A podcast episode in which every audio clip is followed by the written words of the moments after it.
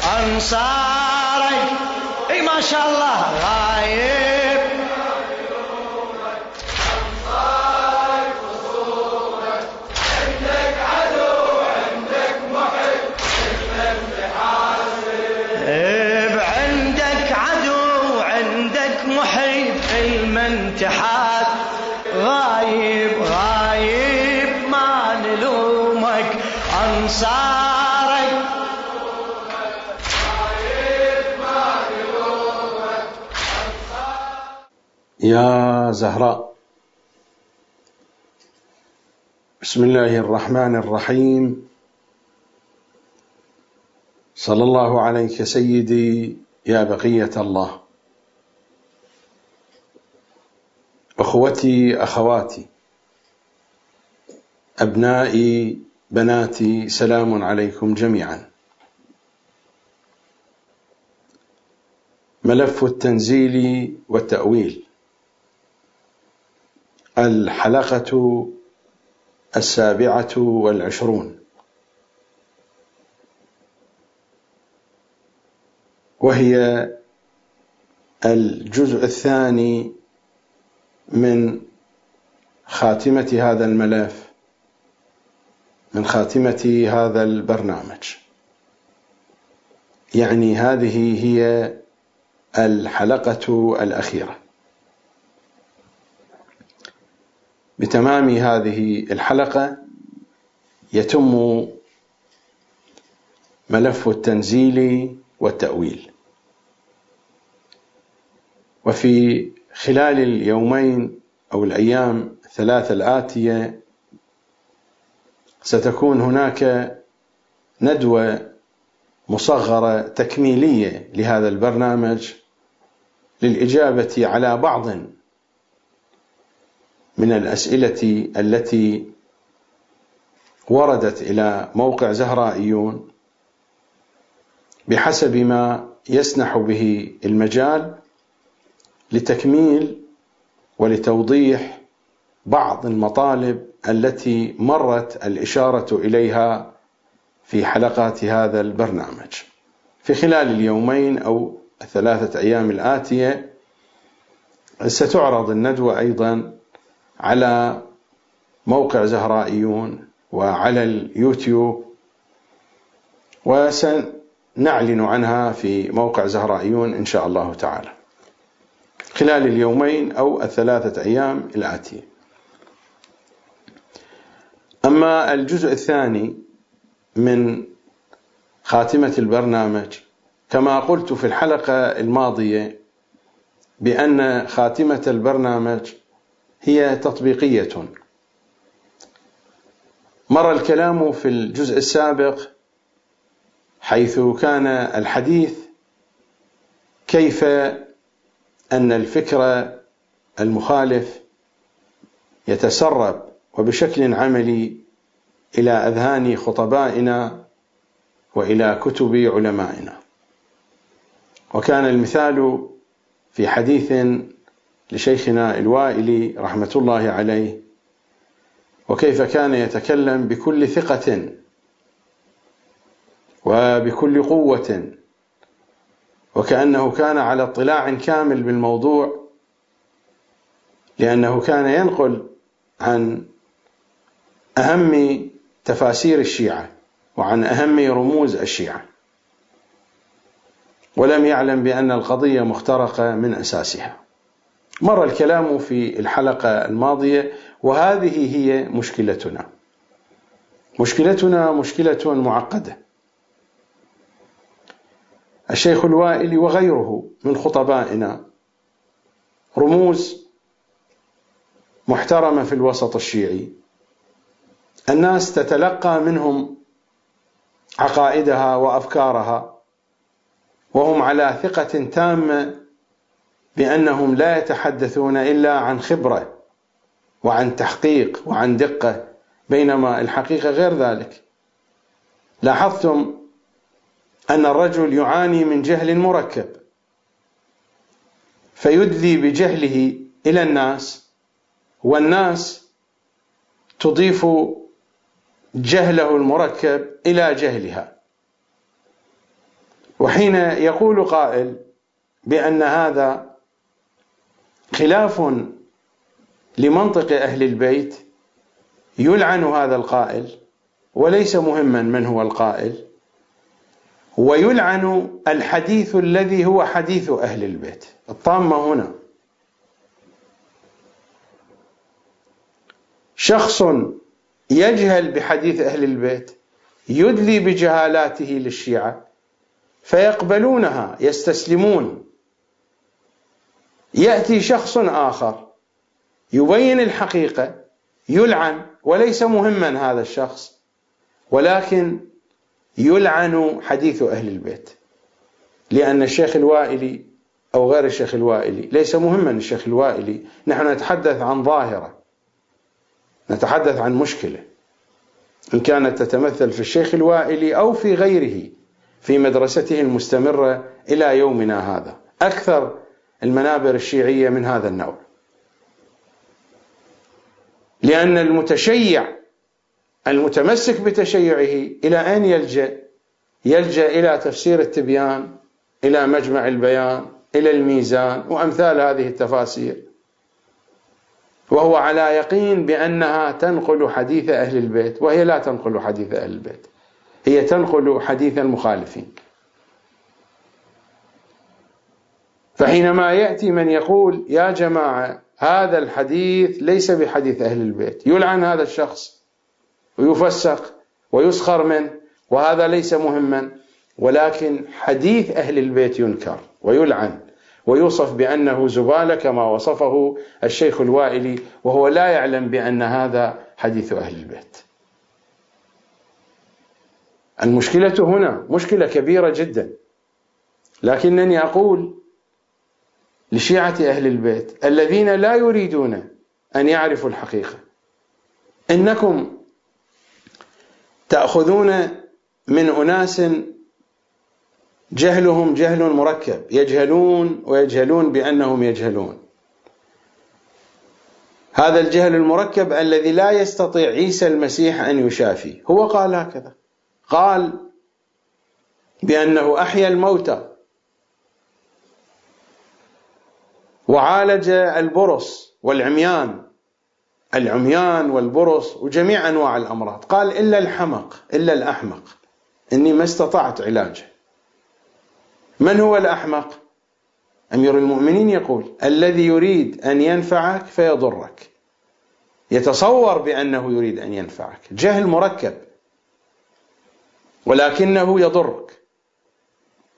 أنا أقول لشيعة أهل البيت الذين لا يريدون أن يقبلوا الحقائق يا لتعاسة حظكم.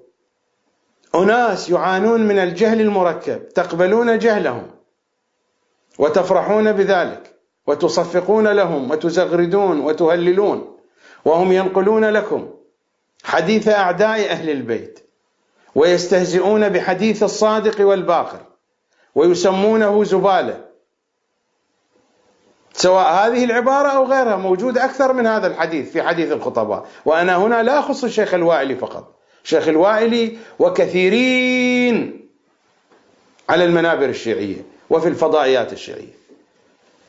يرمون عليكم بحديث المخالفين ويسمون حديث أهل البيت بالزبالة ويسمونه بالحديث المخرف وهو لا يعلم بأنه هو الذي يخرف في حديثه. وهو لا يعلم بأن حديثه هو الزبالة. يسمي حديث الإمام الصادق وحديث الإمام الباقر بأنه زبالة. وحينما يقول لكم قائل يا جماعة هذا حديث الإمام الصادق وليس بزبالة تلعنونه وتلعنون حديث أهل البيت يا لتعاسة حظكم ويا لخيبة مسعاكم. هنيئا لكم بهذه العقول وهنيئا لكم بهذا الجهل المركب.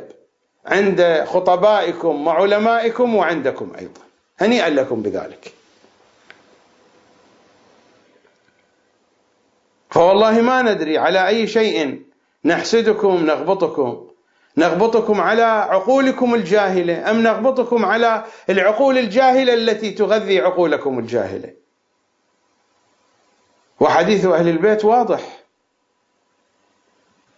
وكلمات أهل البيت واضحة. على أي حال. المثال الذي تناولته في الحلقة الماضية إضافة إلى ما ذكره الشيخ الوائلي في سورة الشرح أو الانشراح. تحدثت عن معنى الصراط المستقيم في سورة الفاتحة وهي في أول الكتاب. في هذه الحلقة أريد أن أتناول مثالا آخر هو من أوضح الأمثلة عند شيعة أهل البيت في رواياتهم في زياراتهم في مضمون عقائدهم ولكن من آخر الكتاب الكريم. وأنا هنا لا أريد أن آتي بكل الأمثلة لكنني جئتكم في الحلقة الماضية بمثال من أول القرآن وآتيكم اليوم بمثال من آخر القرآن. سورة النبأ. سورة الفاتحة كانت من الجزء الأول من أجزاء القرآن. اليوم نذهب إلى سورة النبأ وهي أول الجزء الثلاثين. آخر جزء من أجزاء القرآن. بعد البسملة عما يتساءلون عن النبأ العظيم الذي هم فيه مختلفون. الحديث عن النبأ العظيم. ما معنى هذا النبأ العظيم؟ من هو هذا النبأ العظيم؟ ما هو هذا النبأ العظيم الذي هم فيه مختلفون؟ وهذا الردع الشديد بعد الاختلاف في هذا النبأ كلا سيعلمون. ثم كلا سيعلمون.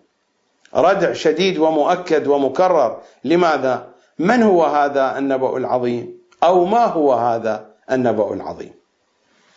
أول شيء نذهب إلى كتب المخالفين. هذا تفسير الطبري وهو سيد تفاسير المخالفين وسيد تفاسير الشيعة أيضا. لأن مشايخنا الأجلاء بنوا تفاسيرهم على هذا التفسير. شيخنا الطوسي يكاد أن ينقله بتمامه وكماله في تفسير التبيان. والطبرسي كذلك. الطبرسي لخصه مرتين.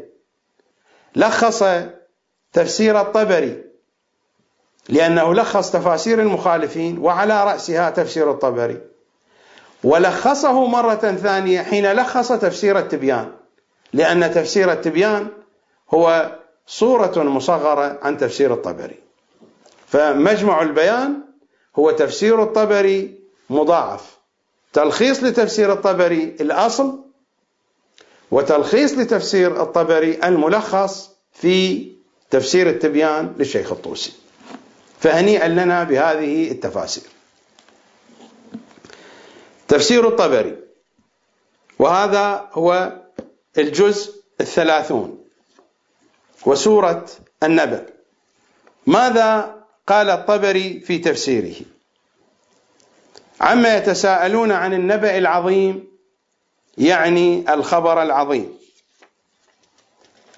عن النبأ العظيم قال القرآن وقال آخرون عني به البعث البعث في يوم القيامة. وهو البعث بعد الموت. عما يتساءلون عن النبأ العظيم قال يوم القيامة. هذا هو تفسير الطبري.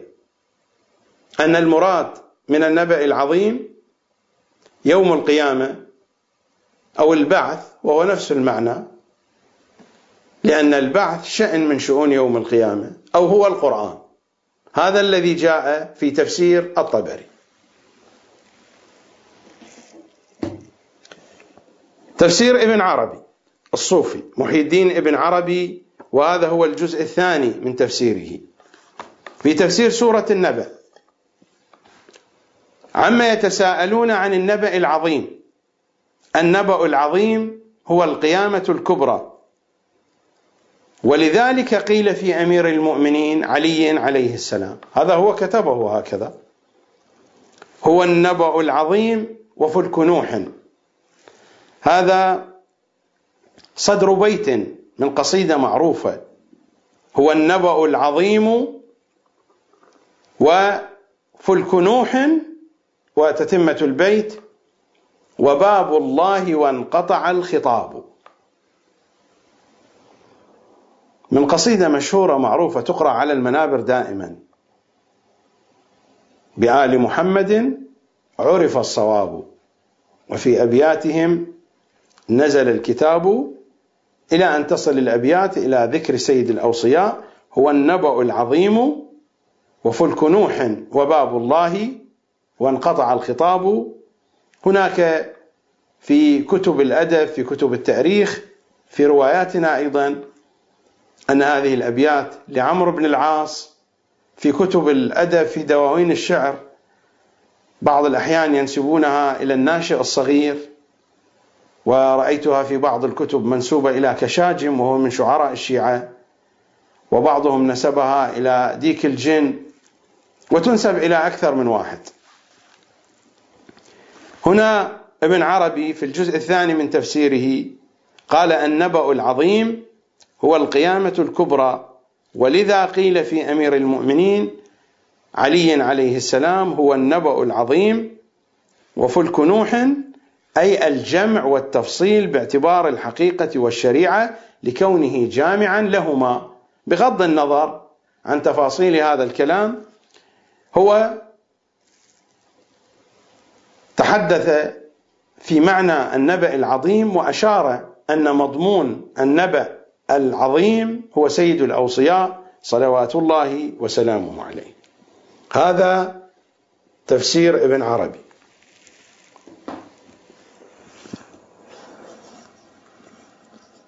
تفسير القرآن العظيم لابن كثير. وهذه سورة النبأ. في الجزء الأخير من هذا التفسير. عما يتساءلون عن النبأ العظيم. عن أي شيء يتساءلون؟ عن أمر القيامة. وهو النبأ العظيم. يعني الخبر الهائل المفضع الباهر. قال قتادة وابن زيد النبأ العظيم البعث بعد الموت. وقال مجاهد هو القرآن والأظهر الأول. نفس الكلام الذي مر في تفسير الطبري. هذا هو الدر المنثور لجلال الدين السيوطي. أيضا في تفسير سورة النبأ. القرآن البعث بعد الموت.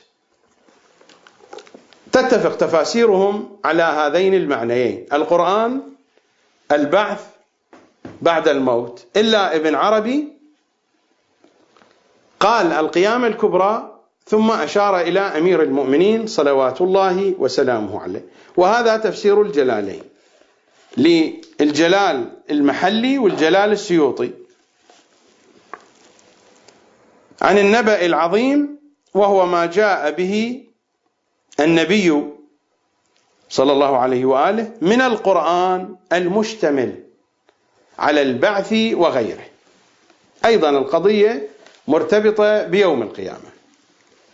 النبأ العظيم في تفاسيرهم هو يوم القيامة. هذه نماذج من تفاسير المخالفين. هي نفس النماذج التي مرت علينا في الحلقة الماضية حين تتبعنا معنى الصراط المستقيم فوجدنا أن المخالفين يفسرون الصراط المستقيم برسول الله وبأبي بكر وعمر. بينما وجدنا أصحابنا يفسرون الصراط المستقيم فقط في هذا المعنى اللغوي وتركوا حديث أهل البيت إلا السيد الطباطبائي أورد الرواية وقال ما هي من التفسير الأصيل وإنما هي على سبيل الجري. شيء جاء به من عند نفسه. نذهب إلى تفاسيرنا الشيعية. هذا هو التبيان للشيخ الطوسي. وهذه سورة النبأ. ماذا قال الشيخ الطوسي في التبيان؟ قال والنبأ معناه الخبر العظيم الشأن. نفس الكلام الموجود عند الطبري. وقال مجاهد النبأ العظيم الشأن. القرآن. وقال قتادة وابن زيد هو السؤال عن البعث بعد الموت. هذا ما قاله شيخنا الطوسي مثل ما الجماعة ذكروا وهو ينقل عنهم. وهذه طريقته الشيخ الطوسي مجمع البيان في تفسير القرآن والذي هو خلاصة لتفاسير المخالفين ولتفاسير المخالفين أيضا. التبيان أيضا من تفاسير المخالفين لأنه نقله أيضا عن تفاسير المخالفين. عن النبأ العظيم وهو القرآن. ومعناه الخبر العظيم الشأن لأنه ينبئ عن التوحيد وتصديق الرسول والخبر عما يجوز وعما لا يجوز وعن البعث والنشور وقيل يعني يوم القيامة عن الضحاك وقتادة وهو هذا الذي تنبأ به وقيل النبأ العظيم ما كانوا يختلفون فيه من إثبات الصانع وصفاته والملائكة والرسل والبعث والجنة والنار والرسالة والخلافة فإن النبأ معروف يتناول الكل. تفسير واضح على طريقة المخالفين. السيد عبد الله شبر عن النبأ العظيم هو البعث أو الكتاب الصامت أو الناطق. إشارة مجملة الكتاب الصامت أو الناطق. إشارة إلى الكتاب الناطق إلى سيد الأوصياء. لكنها إشارة مجملة. يعني ابن عربي كان أكثر تصريحا وكان واضح أكثر ابن عربي. الميزان للسيد الطباطبائي. في صفحة 256 هذا هو الجزء العشرون من الميزان. والمراد بالنبأ العظيم نبأ البعث والقيامة وذكر نفس الكلام السابق الذي ذكره المخالفون. نفس الكلام السابق في صفحة 256 في صفحة 261 بحث روائي. أول سطر في هذا البحث في بعض الأخبار أن النبأ العظيم علي عليه السلام وهو من البطن.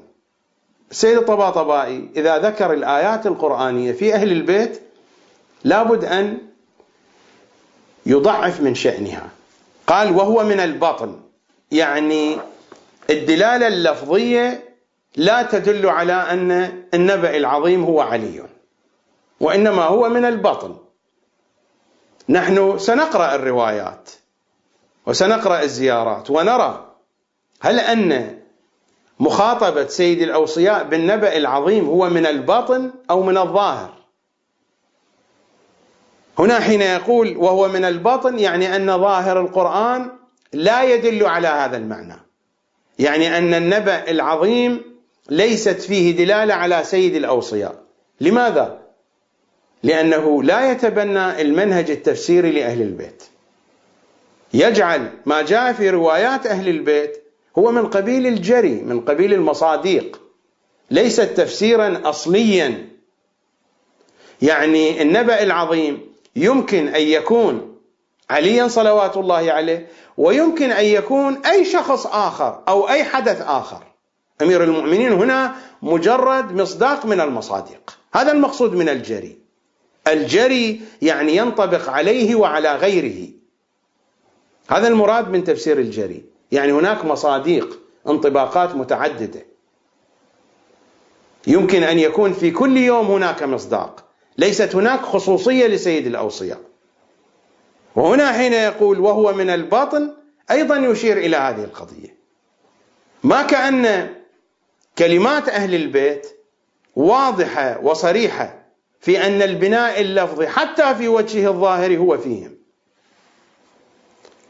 وهذه هي حيرة العلماء بين التنزيل والتأويل. من جهة يؤمن بهذا المعنى يقبل هذا المعنى.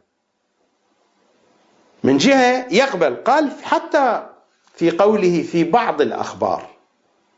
وليس كأننا نملك كمية هائلة من الروايات والزيارات عن أهل البيت تتحدث صريحا بأن النبأ العظيم هو اسم خاص لا يراد منه إلا أمير المؤمنين صلوات الله وسلامه عليه. لكن هذه الصياغات في بعض الأخبار أن النبأ العظيم علي يعني هذه دلالة ثانية وليس أن النبأ العظيم هو علي صلوات الله عليه. أنا أكرر على هذا القول لأنه الإنسان يخدع. يتصور بما أنه قال هكذا فإنه يتبنى نفس المنهج الذي يتبناه أهل البيت الذي يريده أهل البيت. القضية ليست هكذا. سنقرأ حديث أهل البيت ونرى الفارق. لاحظوا في بعض الأخبار أن النبأ العظيم علي عليه السلام. يعني في بعض الأخبار. أما الشيء الأوضح والأوسع والأبين هو ما ذكره هنا. المراد بالنبأ العظيم نبأ البعث والقيامة الذي يهتم به القرآن العظيم في سوره المكية ولا سيما في العتائق النازلة في أوائل البعثة كل الاهتمام. إلى آخر كلامه. وهو من البطن. وبعد ذلك أورد روايات عن المخالفين وروايات شيعية أيضا لكنها تذهب بعيدا لا علاقة لها بهذا الموضوع في بقية آيات السورة. هذا هو تفسير الميزان. تفسير الكاشف للشيخ محمد جواد مغنية عما يتساءلون عن النبأ العظيم الذي هم فيه مختلفون. مباشرة أصول الإسلام ثلاثة الإيمان بوحدانية الله ونبوة محمد وباليوم الآخر. هذه أصول الدين كما بينا عند الأشاعرة. فأضاف إليها علماء الشيعة أصل أخذ من المعتزلة وهو العدل وأضافوا أصل الأصول الذي هو الإمامة فجعلوه أصلا خامسا. هنا ذكر أصول الأشاعرة. عما يتساءلون عن النبأ العظيم الذي هم فيه مختلفون أصول الإسلام ثلاثة الإيمان بوحدانية الله ونبوة محمد وباليوم الآخر وقوم رسول الله صلى الله عليه وآله كانوا أبعد الناس عن هذه المبادئ ولذا تساءلوا وقالوا مستغربين بخصوص هذه الأصول الثلاثة. لاحظوا علماءنا كيف يفسرون وبعد ذلك نقرأ كلام أئمتنا.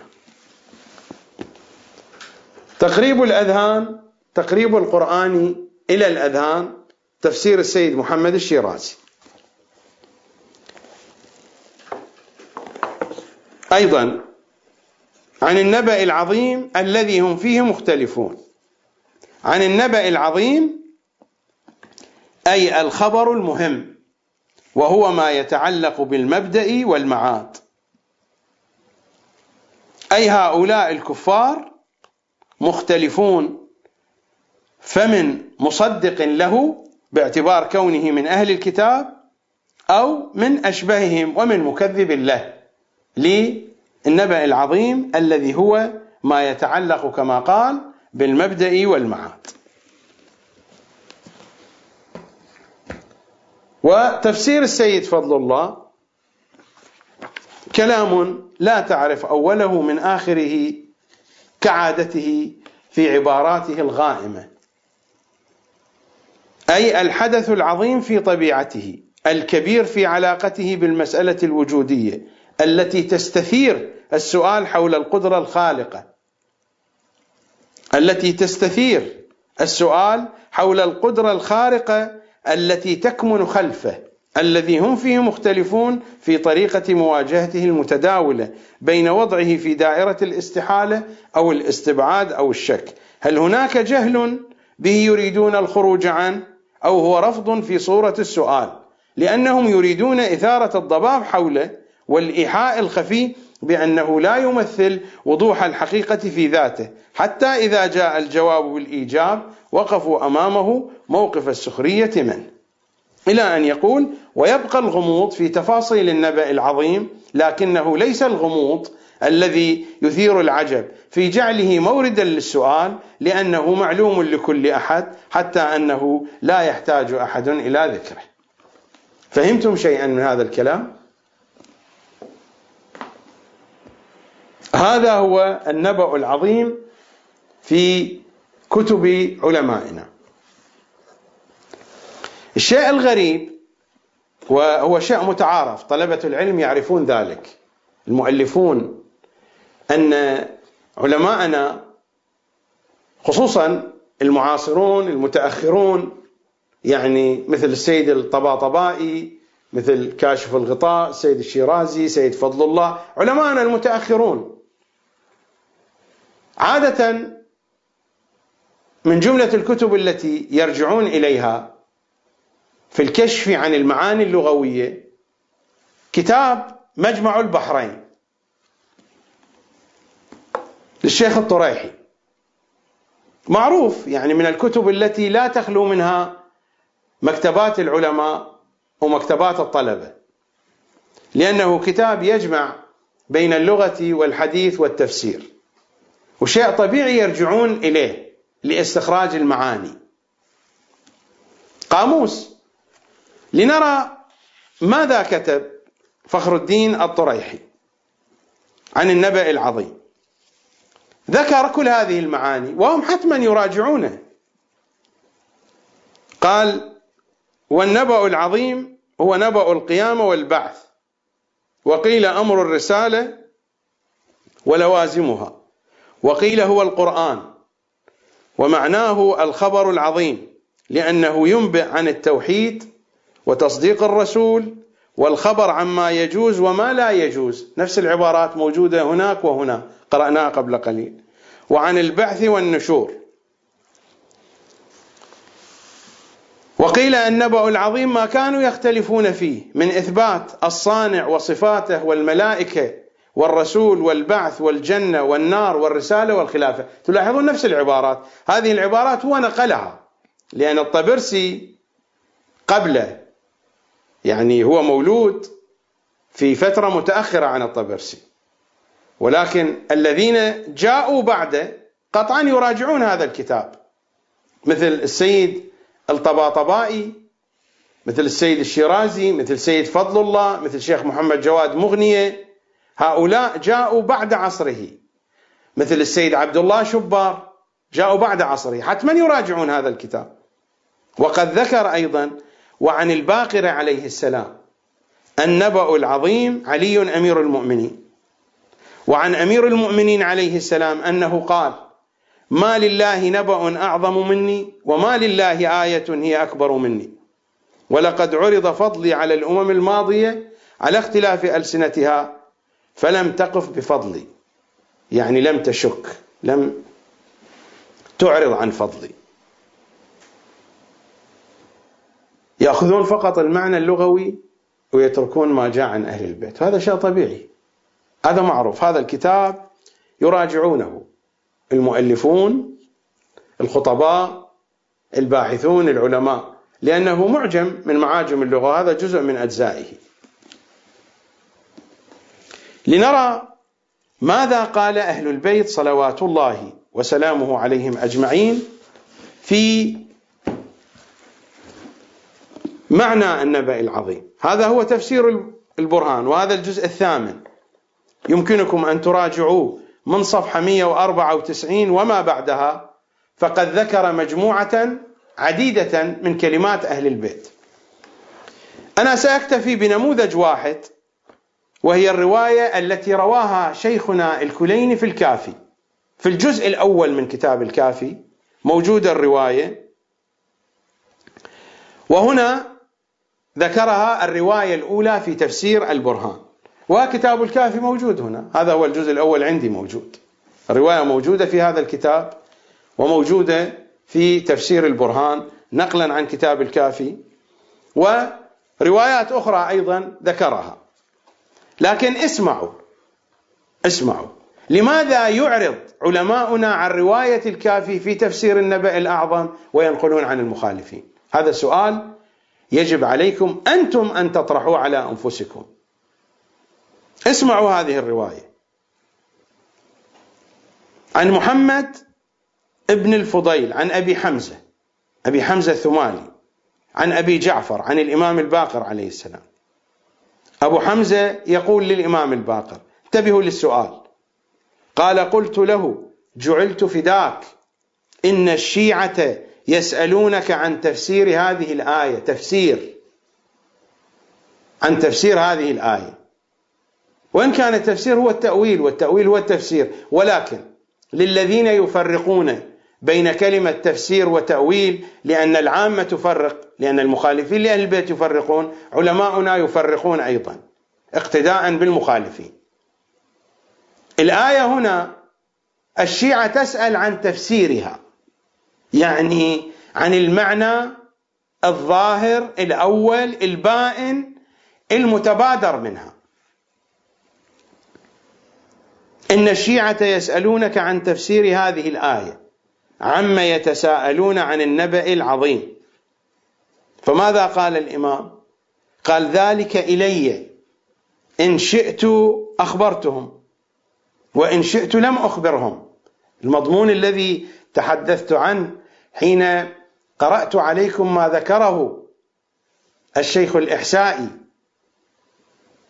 عندما وردت إليه مجموعة من الأسئلة وأنا قلت في وقت هذه أسئلة تافهة لا يجاب عليها هو علق عليها بأنه حتى الإمام الحجة لا يجيب عنها وفي وقتها قلت وأنت ما شأنك ومن أخبرك بذلك؟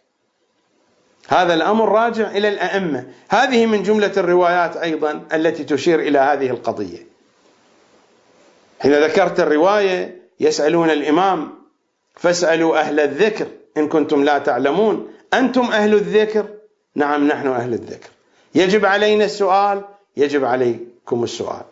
يجب عليكم الجواب؟ قال لا. نحن إن شئنا نجيب وإن شئنا لا نجيب. القضية لنا. هذا عطاؤنا فمن أو امسك بغير حساب. قال ذلك إلي. إن شئت أخبرتهم وإن شئت لم أخبرهم. ثم قال لكني أخبرك بتفسيرها. الإمام هنا يؤكد بتفسيرها. قلت عما يتساءلون؟ قال فقال هي تأكيد هي في أمير المؤمنين. شأنية الآية. هنا هي هذا ضمير الشأنية. شأنية الآية أين حقيقتها؟ في أمير المؤمنين. هي في أمير المؤمنين عليه السلام. ثم يقول كان أمير المؤمنين يقول ما لله عز وجل آية هي أكبر مني ولا لله من نبأ أعظم مني. هذا هو كلام الباقري وهذا هو كلام كلام سيد الأوصياء بشكل واضح وجلي أن هذا الاسم بظاهره بظاهره بلفظه الظاهري هو لأمير المؤمنين. ولا توجد دلالة أخرى لهذه الكلمة. الدلالة الحقيقية الأولى والأخيرة هي في أمير المؤمنين. وأما لو جاء في بعض الروايات فما جاء في بعض هذه الروايات باعتبار أن يوم البعث وأن يوم القيامة هو من إخباراتهم من إخبارات النبي والوصي. وهذا هو من المضامين التي بينت في مرحلة التنزيل. ومرحلة التنزيل مرحلة مؤقتة تدريجية في مرحلة التأويل النبأ العظيم. علي صلوات الله وسلامه عليه ولا يوجد معنى آخر وراء ذلك. وهذا هو كلام الأئمة والرواية صريحة وروايات كثيرة جدا. ومثل هذه الرواية في بصائر الدرجات وفي مصادر أخرى كثيرة جدا. راجعوا صفحة 194 وما بعدها من الجزء الثامن من تفسير البرهان. أما إذا ذهبنا إلى الزيارات فهل في الزيارات يوجد جري؟ أو كما قال السيد الطباطبائي من تفسير البطن هل يوجد مثل هذا في الزيارات وأنت تقف تخاطب أمير المؤمنين صلوات الله وسلامه عليه؟ القضية هنا واضحة لا تحتاج إلى جري أنت تخاطبه بنفسه. إذا نذهب إلى زيارات سيد الأوصياء مثلا نفس الزيارات التي قرأت منها في الحلقة الماضية نفس السطور التي فيها ذكر الصراط المستقيم ذكر النبأ العظيم. دائما هذا يرد في الزيارات معا. لهذا السبب أنا اخترت الصراط المستقيم من أول القرآن واخترت النبأ العظيم من آخر القرآن كمثال. في الزيارة الثالثة من الزيارات المطلقة لسيد الأوصياء في مفاتيح الجنان السلام عليك أيها الوصي البر التقي. السلام عليك أيها النبأ العظيم. هنا على سبيل الجري أو على سبيل البطن كما قال السيد الطباطبائي واضح الكلام؟ هذا الكلام واضح جلي. أنت تخاطب سيد الأوصياء. هذا هو اسمه الخاص به. السلام عليك أيها الوصي البر التقي السلام عليك أيها النبأ العظيم. إذا نذهب إلى الزيارة السابعة من الزيارات المطلقة. السلام على النبأ العظيم السلام على من أنزل الله فيه وإنه في أم الكتاب لدينا لعلي حكيم. السلام على صراط الله المستقيم. السلام على النبأ العظيم. هذه الصفة واضحة في كل زيارات سيد الأوصياء. إذا نذهب إلى زيارته في يوم الغدير والزيارة منقولة عن الإمام الهادي وهي من أهم زيارات سيد الأوصياء. السلام عليك يا دين الله القويم وصراطه المستقيم. السلام عليك أيها النبأ العظيم الذي هم فيه مختلفون وعنه يسألون. بالضبط نفس الآية. الآية ماذا قالت؟ عما يتساءلون. سورة النبأ ماذا قالت؟ عما يتساءلون عن النبأ العظيم الذي هم فيه مختلفون. هنا في الزيارة ماذا تقول؟ السلام عليك أيها النبأ العظيم الذي هم فيه مختلفون وعنه يسألون. وهذا كلام الإمام الهادي. أين هذا الكلام؟ من كلام علمائنا.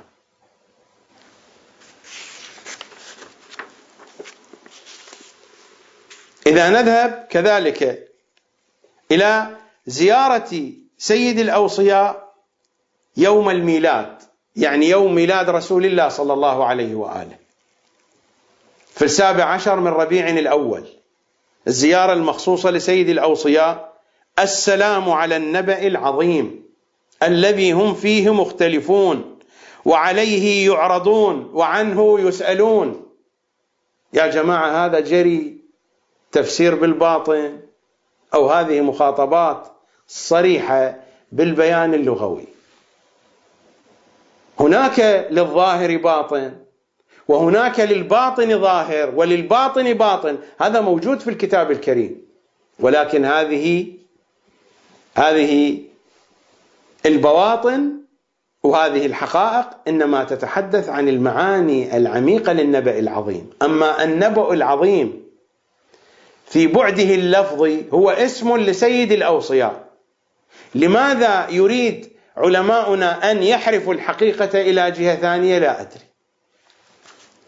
السلام على النبأ العظيم الذي هم فيه مختلفون وعليه يعرضون وعنه يسألون.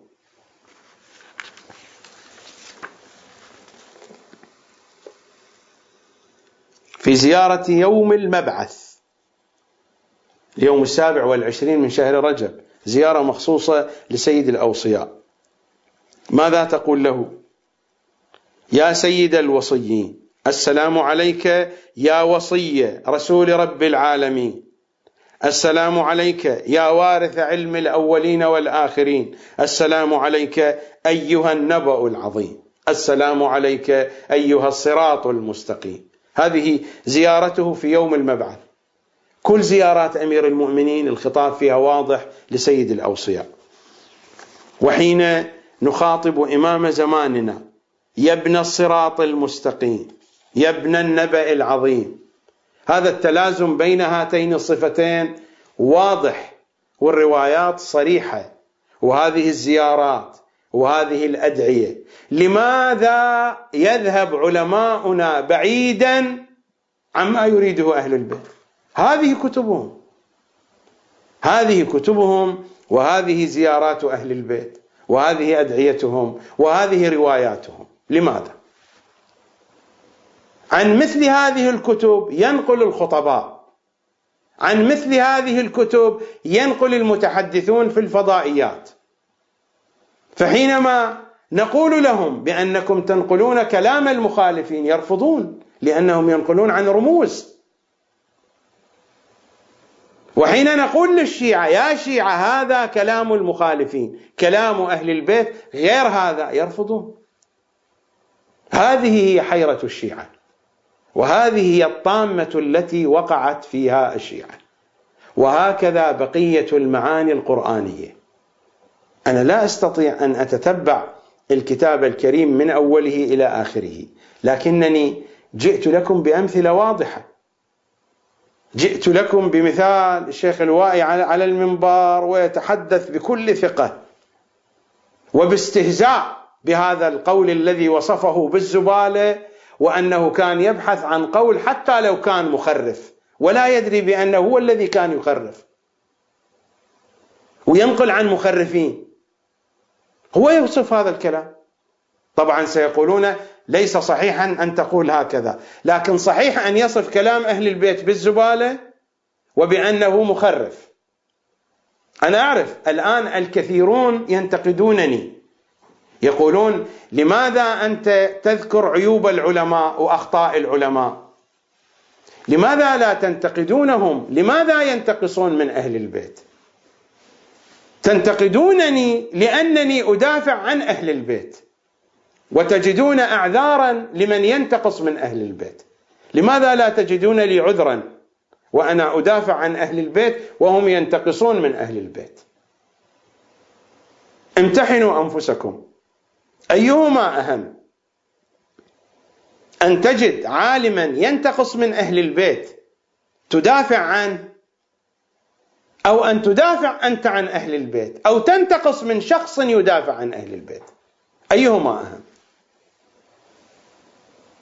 ولكن القضية منقلبة والصنمية والوثنية التي تعاني منها الشيعة ستبقى تنخر العلاقة الصحيحة فيما بين الشيعة وبين أهل البيت صلوات الله وسلامه عليهم أجمعين.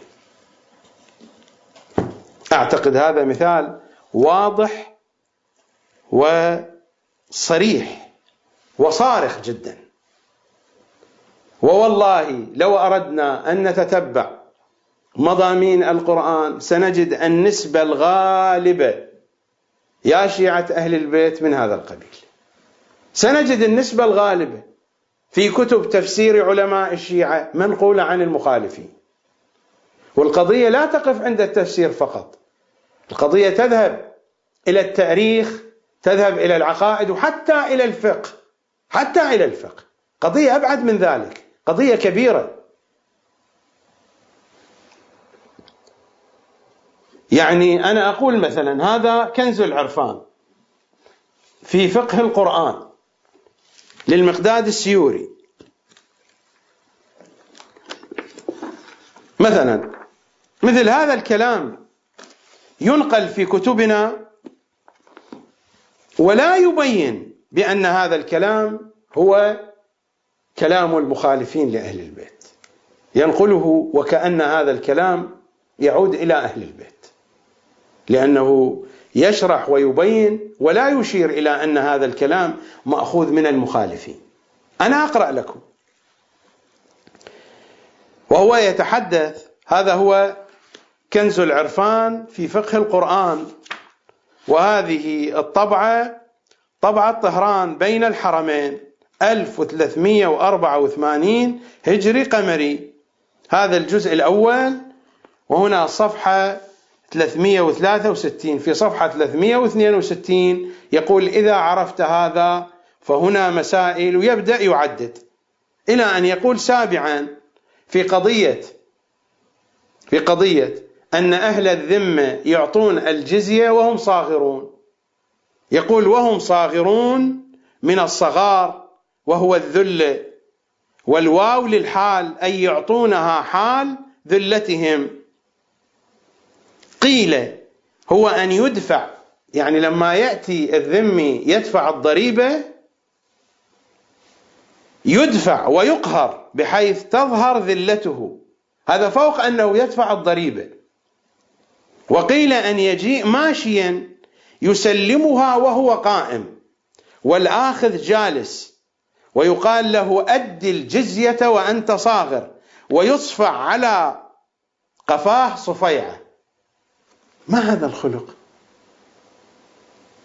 أنا الآن أسأل الذين يعيشون في البلاد الغربية والذين فروا من بلاد المسلمين البعض منهم فر من العراق البعض فر من إيران البعض فر من لبنان الذين فروا.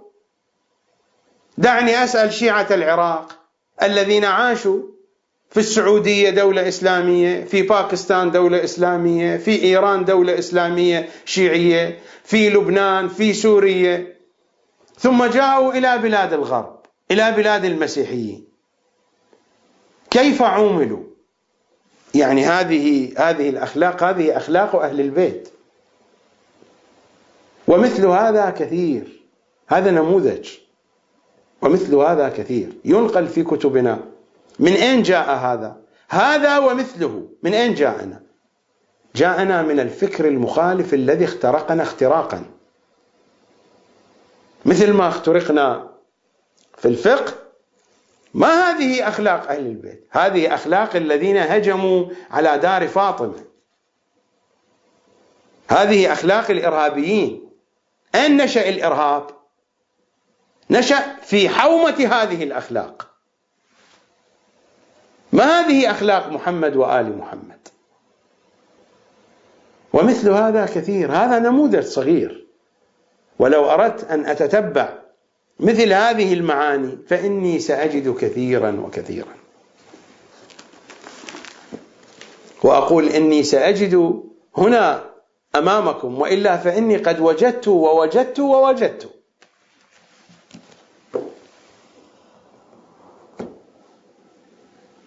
تبقى مشكلتنا هي هذه. مشكلتنا في قضية الخلفية الثقافية الخلفية العقلية في الواقع الشيعي التي تشكلت في جزء كبير منها من الفكر المخالف لأهل البيت.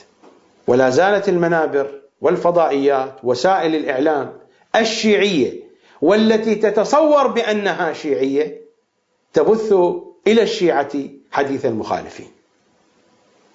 وقد يحلفون أيمانا مغلظة ويقطعون بأن هذا هو حديث أهل البيت وما هو بحديث أهل البيت لأنهم ينقلون عن مثل هذه الكتب وهذه الكتب لا تنقل عن أهل بيت العصمة صلوات الله وسلامه عليهم أجمعين. ولو نقلوا فإنهم يخففونها كما يفعل السيد الطباطبائي في تفسيره الميزان.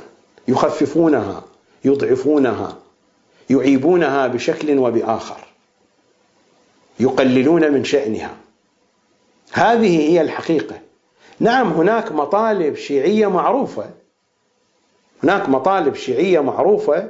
هذه فقط يعرفها القاصي والداني تبقى مذكورة. لكن أنا لا أتحدث عن هذه الموضوعات المشخصة والمحددة. واحد اثنين ثلاثة أربعة. بحيث لا يستطيع أن ينكرها وأن يغير اتجاهها. أنا أتحدث عن الجو العام والساحة الفكرية العامة. أتحدث عن تفسير للقرآن من أوله إلى آخره. أتحدث عن فقه شيعي من أوله إلى آخره. أتحدث عن فكر عقائدي شيعي من أوله إلى آخره عن كل هذه التفاصيل الطويلة والعريضة. لا أتحدث عن نقطة هنا ونقطة هناك. وعلى أي حال البرنامج محدود والوقت محدود وكم أستطيع أن أضرب لكم من الأمثلة؟ لكنني منذ بداية البرنامج كنت دائما أحاول أن آتي بتطبيقات منذ الحلقة الأولى. وإلى آخر حلقة وهذه الحلقة هي أيضا حلقة تطبيقية. لأقرب هذه الحقيقة أي حقيقة؟ حقيقة أن حيرة يعيشها العلماء ما بين التنزيل وما بين التأويل. وهذه الحيرة عند جميع العلماء عند جميع المدارس. مثلا صدر الدين الشيرازي صدر المتألهين هذا الجزء الأول من كتابه الأسفار الأسفار الأربعة وهو من أهم المصادر الحكمية عند المدرسة العرفانية. الأسفار الأربعة ماذا يقول في المقدمة؟ في مقدمة كتاب الأسفار وهذا هو الجزء الأول صفحة 11 دار إحياء التراث العربي الطبعة الخامسة 1999 ماذا يقول؟ يقول وإني أنصتوا إلى كلامه وإني لأستغفر الله كثيرا لماذا يا صدر المتألهين؟ وإني لأستغفر الله كثيرا لماذا؟ مما ضيعت شطرا من عمري. في أي شيء؟ في تتبع آراء المتفلسفة والمجادلين من أهل الكلام وتدقيقاتهم وتعلم جربزتهم في القول وتفننهم في البحث حتى تبين لي آخر الأمر بنور الإيمان وبتأييد الله المنان. أن قياسهم عقيم. هو لو قرأ روايات أهل البيت روايات أهل البيت في أول الكافي موجودة هذه الروايات. تقول بأن قياس هؤلاء عقيم. على أي حال.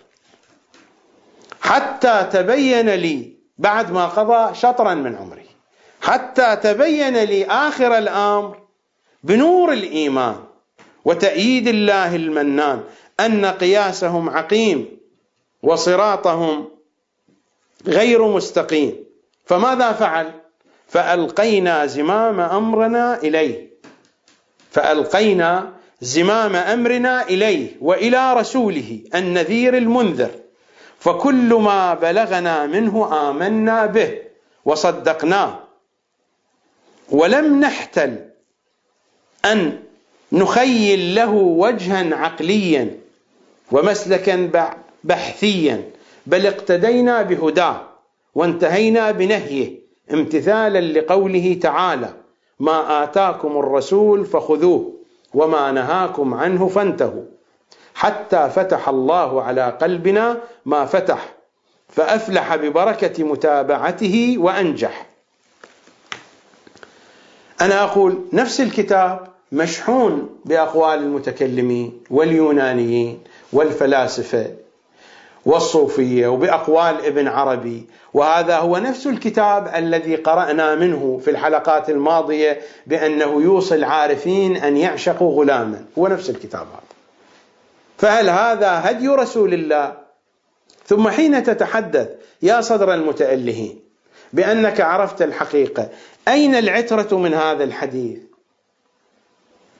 فابدأ يا حبيبي قبل قراءة هذا الكتاب.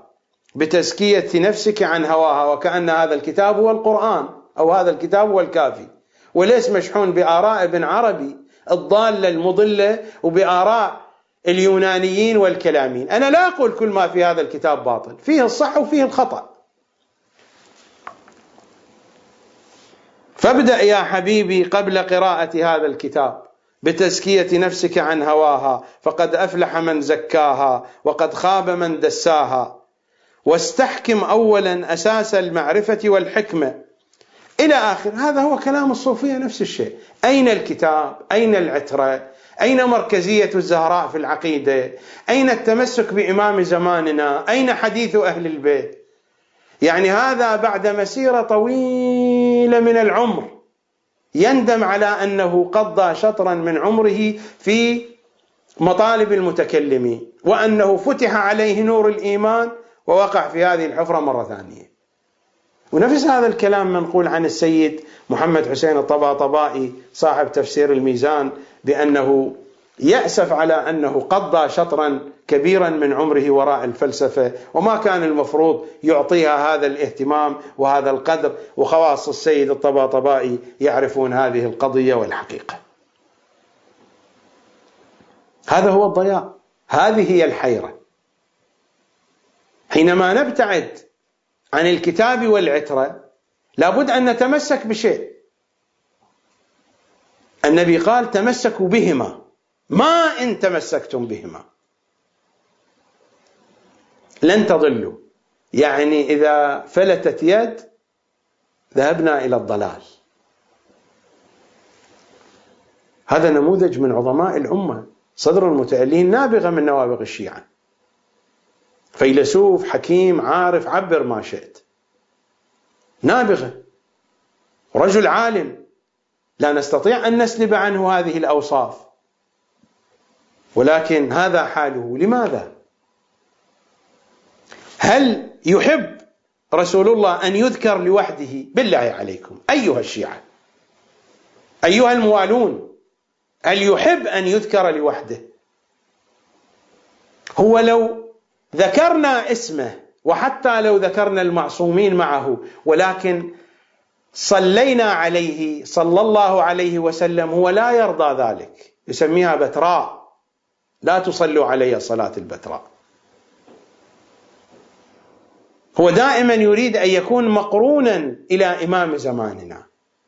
مقرون إلى سيد الأوصياء. مقرون إلى الزهراء.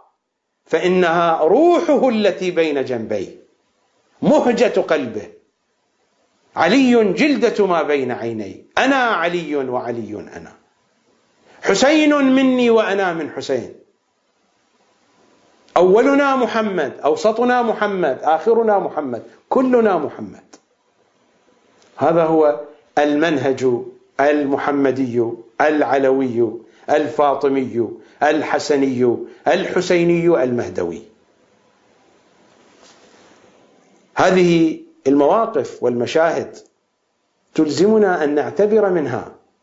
إذا لم نعتبر من حال شخصية شيعية بهذا المستوى فبحال من نعتبر؟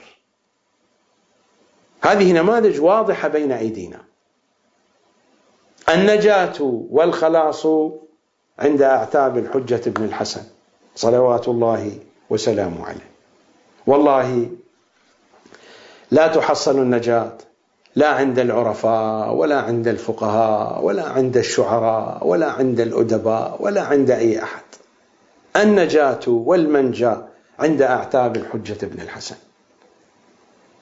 والحجة بن الحسن يعني الكتاب والعترة. والكتاب والعترة يعني أن لا نعتمد على المناهج البعيدة عن أهل البيت. أن نأخذ المنهج منهم صلوات الله وسلامه عليهم أجمعين.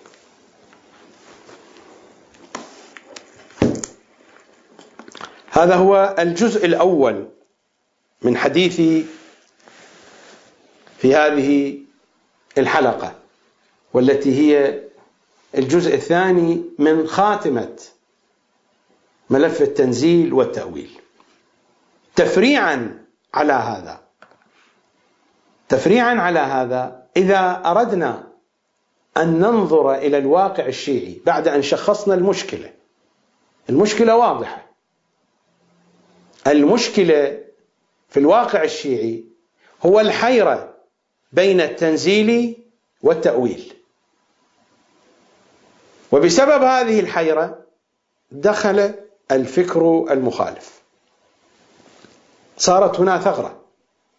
بسبب الحيرة بين التنزيل والتأويل ما استطاع العلماء أن يهضموا مرحلة التأويل.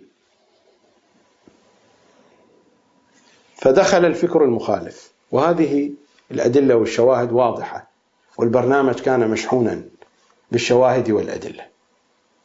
دخل الفكر المخالف. قطعا ستكون هناك تأثيرات في الواقع الشيعي وأنا هنا أتحدث عن المؤسسة الدينية لا أتحدث عن عامة الشيعة. لأن المؤسسة الدينية هي خلاصة الشيعة خلاصة المجتمع الشيعي خلاصة الأمة الشيعية. قطعا ستنعكس آثار على هذه المؤسسة. وهنا أشير إلى بعض من هذه الآثار. أشير إلى بعض من هذه الظواهر الموجودة في المؤسسة الدينية. هناك ظاهرتان يلمحهما المتتبع في المؤسسة الدينية بغض النظر عن الأسماء. أنا هنا لا أريد الإشارة إلى أسماء. وحين أقول لا أريد الإشارة إلى أسماء لا من باب المجاملة لأحد. ولا من باب التوفير لأحد. إني لا أوفر أحدا ولا أجامل أحدا. لكن لا حاجة لذكر الأسماء لأنني أتحدث عن ظواهر ظواهر موجودة في الواقع الشيعي. إذا كان الآخرون يؤذيهم ما أقول ويحولون القضية إلى مسألة شخصية أنا أيضا بإمكاني أن أحول البحث إلى بحث شخصي. ولكنني لا أحب أن أنزل إلى هذه الهاوية. وإن كنت أستطيع هناك أشخاص في النجف في قوم هوايتهم أن يجمعوا أن يجمعوا الصور والوثائق وأنا أعرفهم. أستطيع أن أصل إلى هذه الصور والوثائق والفيديوهات. أصل إليها وهي تتحدث عن أمور شخصية وتفاصيل كثيرة. تفاصيل كثيرة جدا جدا جدا. أنا على اطلاع بتفاصيلها. لكنني لا أريد الخوض في القضايا الشخصية.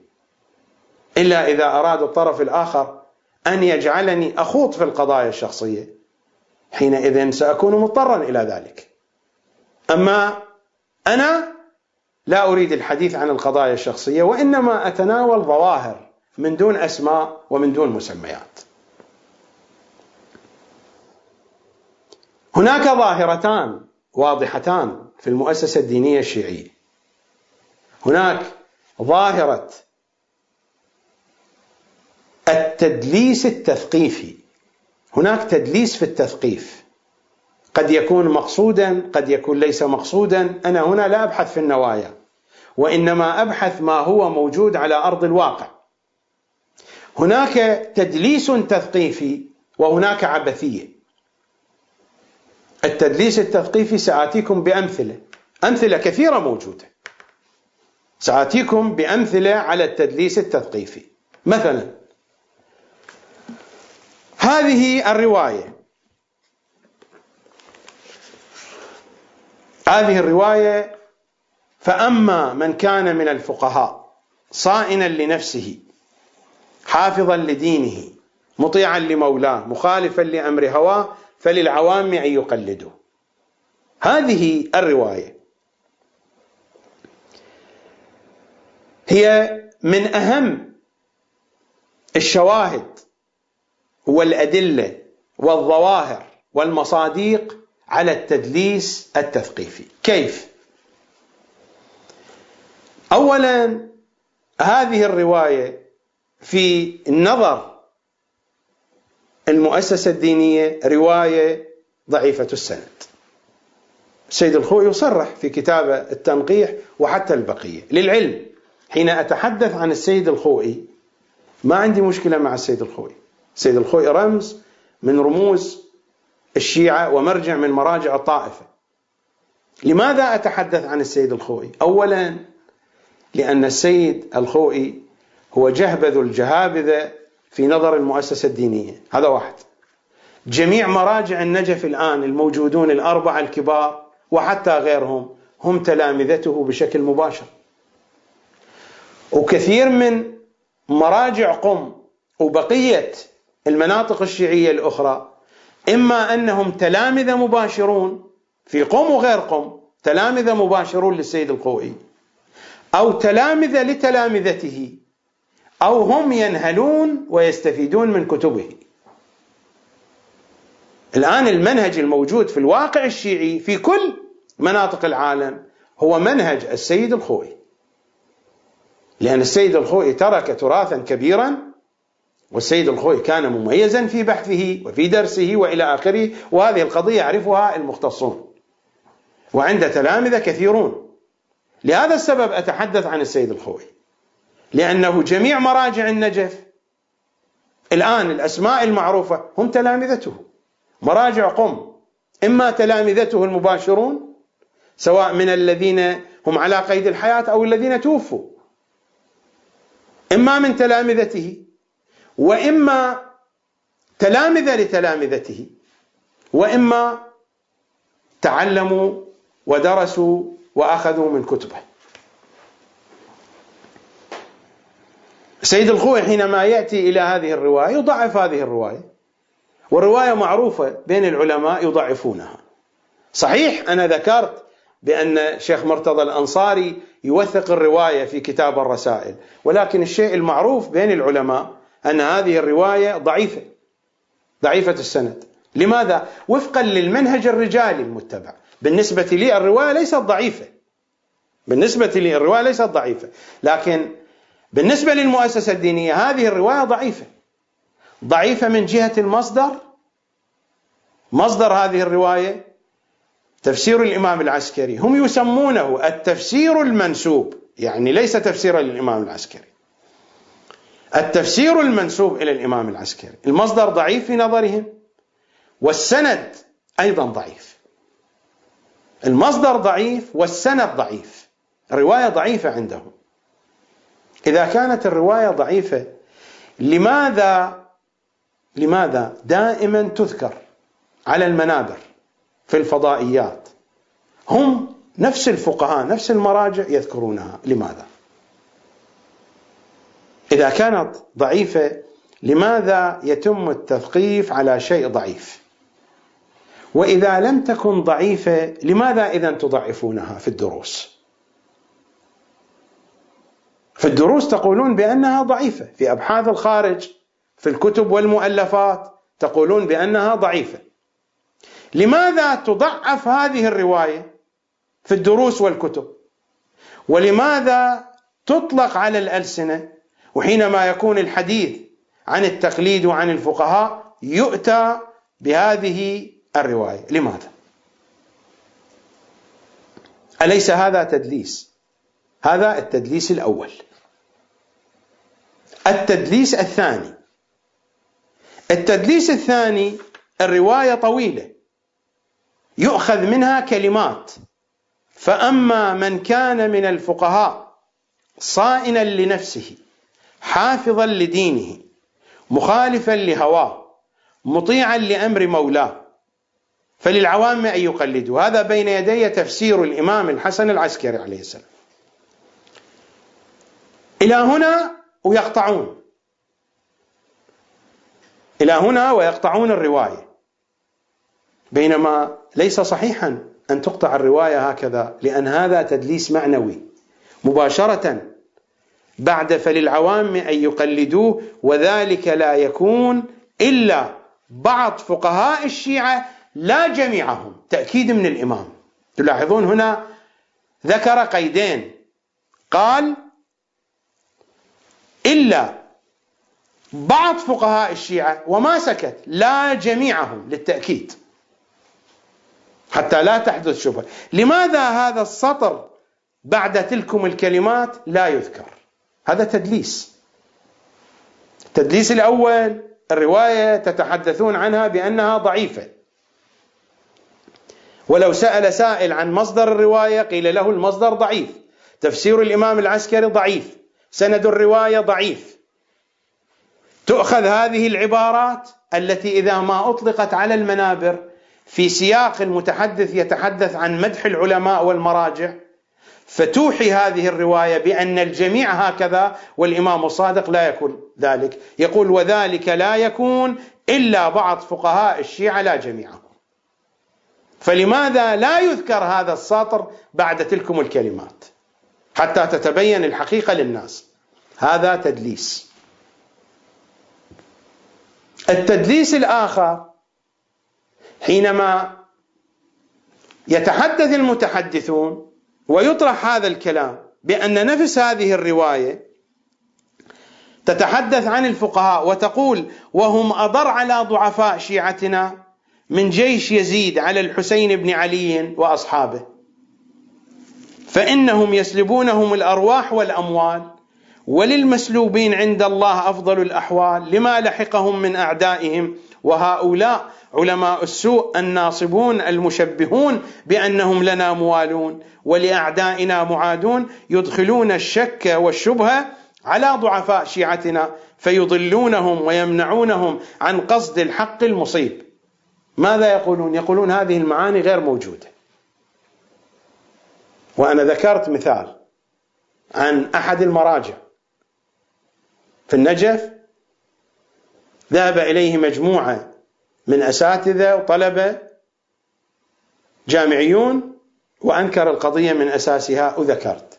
وهذه القضية ليست فقط هي هذه أنا أعرف هذه القضية. تنكر هذه الحقيقة. هذا تدليس أو ليس بتدليس؟ هذه قضية معروفة. تدليس آخر. حينما يسأل عن فقهاء السوء المذكورين في هذه الرواية يقال هؤلاء الفقهاء المخالفين لأهل البيت. بينما الرواية من أولها إلى آخرها تتحدث عن فقهاء الشيعة. لا ذكر فيها للفقهاء المخالفين إلا من جهة التشبيه.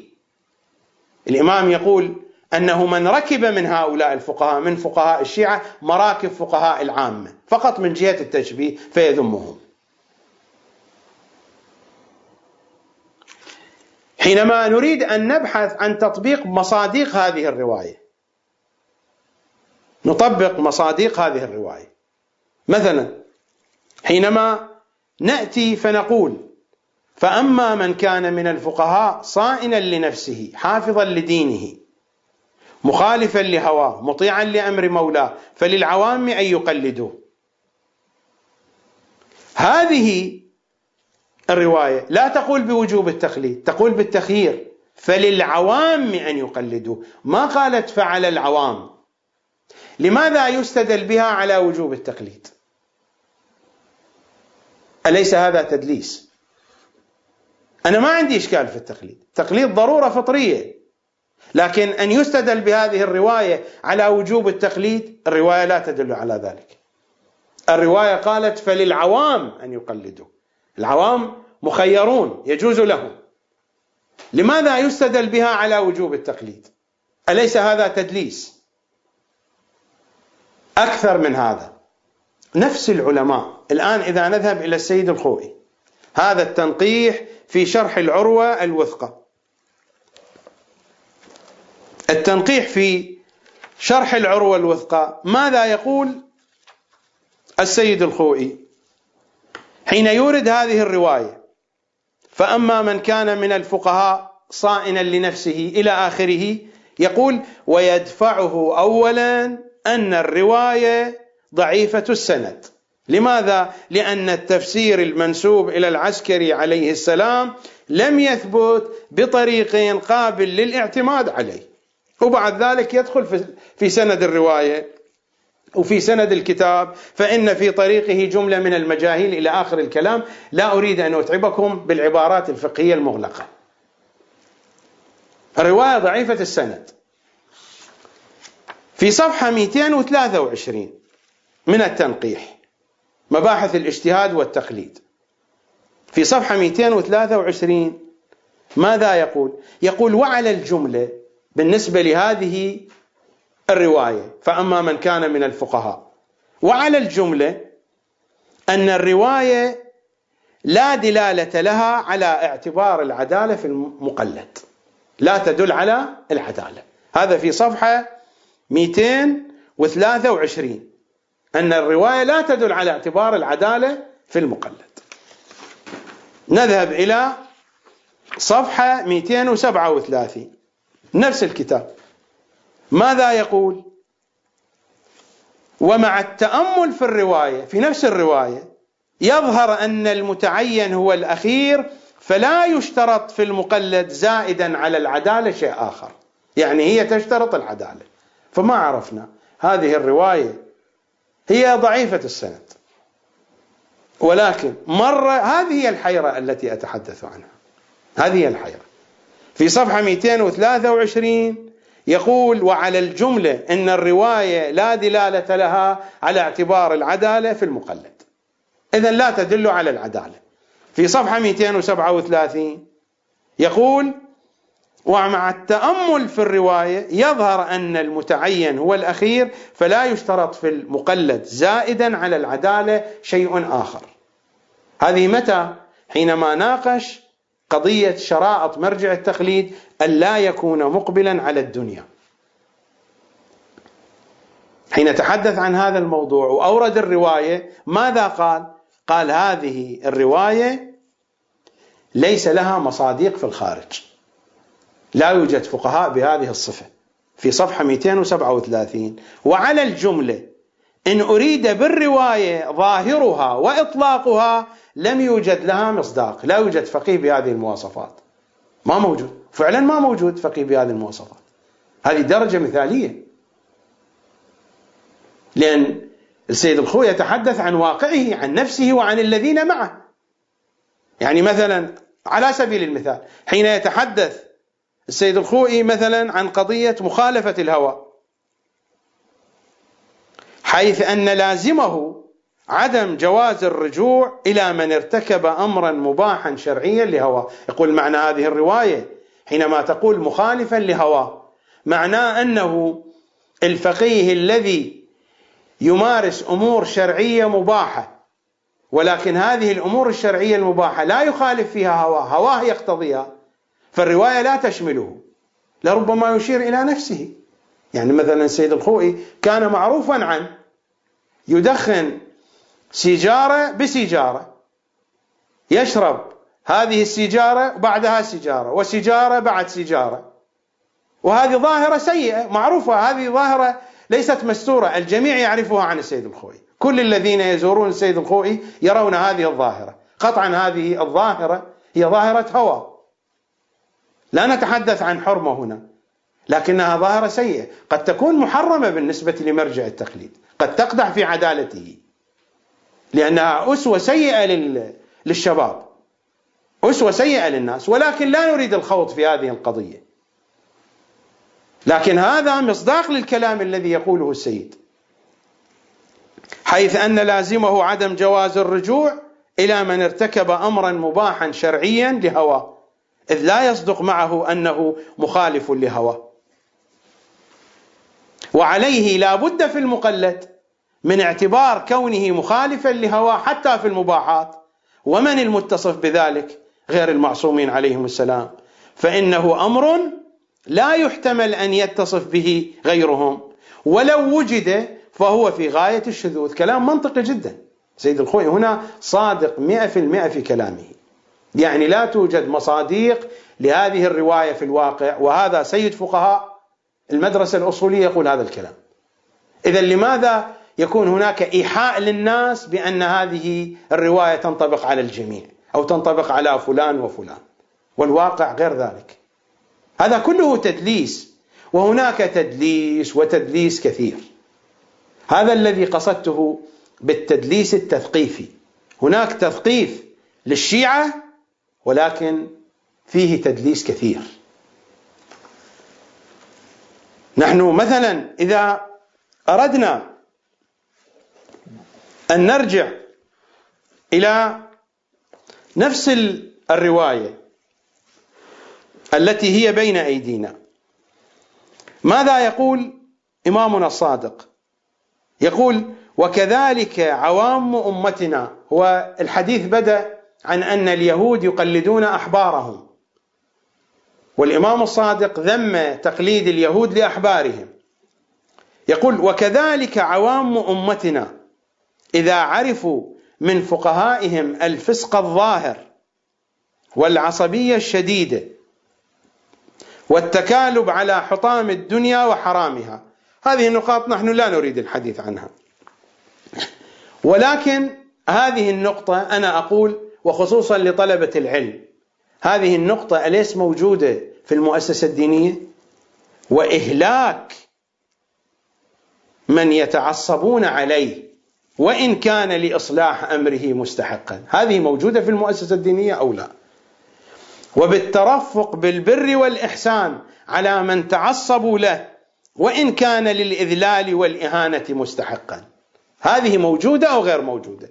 بالله عليكم أنتم العاملون في المؤسسة الدينية. هذه الصفة موجودة أو لا؟ وكذلك عوام أمتنا إذا عرفوا من فقهائهم الفسق الظاهر قلت لا أتحدث عن هذه القضية. والعصبية الشديدة والتكالب على حطام الدنيا وحرامها وإنما هذه النقطة هذه النقطة موجودة أو غير موجودة. وإهلاك من يتعصبون عليه. يتعصبون عليه يعني الذي يخالفهم في الرأي. وإهلاك من يتعصبون عليه يهلكونه وإن كان لإصلاح أمره مستحقا. وبالترفق بالبر والإحسان على من تعصبوا له وإن كان للإذلال والإهانة مستحقا أنا أقول لكم أيها العاملون في المؤسسة الدينية يا طلبة العلوم الدينية هذه الحقيقة موجودة أو لا؟ تستمر الرواية. فمن قلد من عوامنا من مثل هؤلاء الفقهاء فهم مثل اليهود الذين ذمهم الله تعالى بالتقليد لفسقة فقهائهم. هذا لا يقرأ لكم. هذا تدليس. فأما من كان من الفقهاء الآن تأتي. فأما من كان من الفقهاء صائنا لنفسه حافظا لدينه مخالفا لهواه مطيعا لأمر مولاه فللعوام مخيرون أن يقلدوه. وذلك لا يكون إلا بعض فقهاء الشيعة لا جميعهم. هذا كلام الإمام الصادق. فإن من ركب من القبائح والفواحش مراكب فسقة فقهاء العامة فلا تقبل منهم عنا شيئا ولا كرامة لهم. وإنما كثر التخليط فيما يتحمل عنا أهل البيت لذلك لأن الفسقة يتحملون عنا يعني ينقلون عنا يتحدثون عنا. فهم يحرفونه بأسره لجهلهم ويضعون الأشياء على غير وجوهها لقلة معرفتهم وآخرين يتعمدون الكذب علينا ليجروا من عرض الدنيا ما هو زادهم إلى نار جهنم. المشكلة هنا المشكلة هنا. تلك مصادق قد لا تكون واضحة لكن هذا المصداق واضح. ومنهم قوم نصاب لا يقدرون على القدح فينا يتعلمون بعض علومنا الصحيحة فيتوجهون به عند شيعتنا وينتقصون بنا عند نصابنا. حينما يختلون بالنصاب ينتقصون ويقولون نحن معكم. لا فرق بيننا وبينكم. وينتقصون بنا عند نصابنا ثم يضيفون إليه أضعافه وأضعاف أضعافه من الأكاذيب علينا التي نحن براء منها. فيتقبله المستسلمون من شيعتنا على أنه من علومنا. فضلوا وأضلوهم. وهم أضر. من هم هؤلاء؟ هؤلاء فقهاء الشيعة. وهم أضر على ضعفاء شيعتنا. من جيش يزيد على الحسين بن علي وأصحابه فإنهم يسلبونهم الأرواح والأموال. وللمسلوبين عند الله أفضل الأحوال لما لحقهم من الأعداء. وهؤلاء علماء السوء.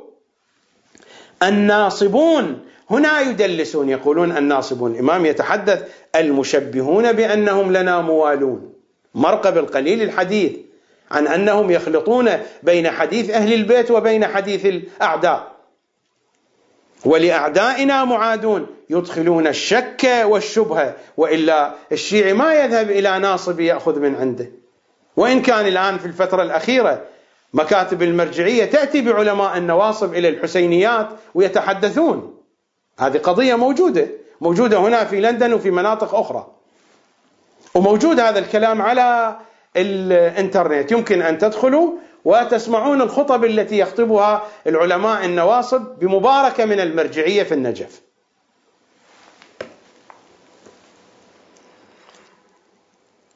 وهؤلاء علماء السوء الناصبون المشبهون بأنهم لنا موالون ولأعدائنا معادون يدخلون الشك والشبهه على ضعفاء شيعتنا فيضلونهم ويمنعونهم عن قصد الحق المصيب. إلى أن يقول الإمام الصادق لا جرم أن من علم الله من قلبه من هؤلاء العوام عوام الشيعة أنه لا يريد إلا صيانة دينه وتعظيم وليه.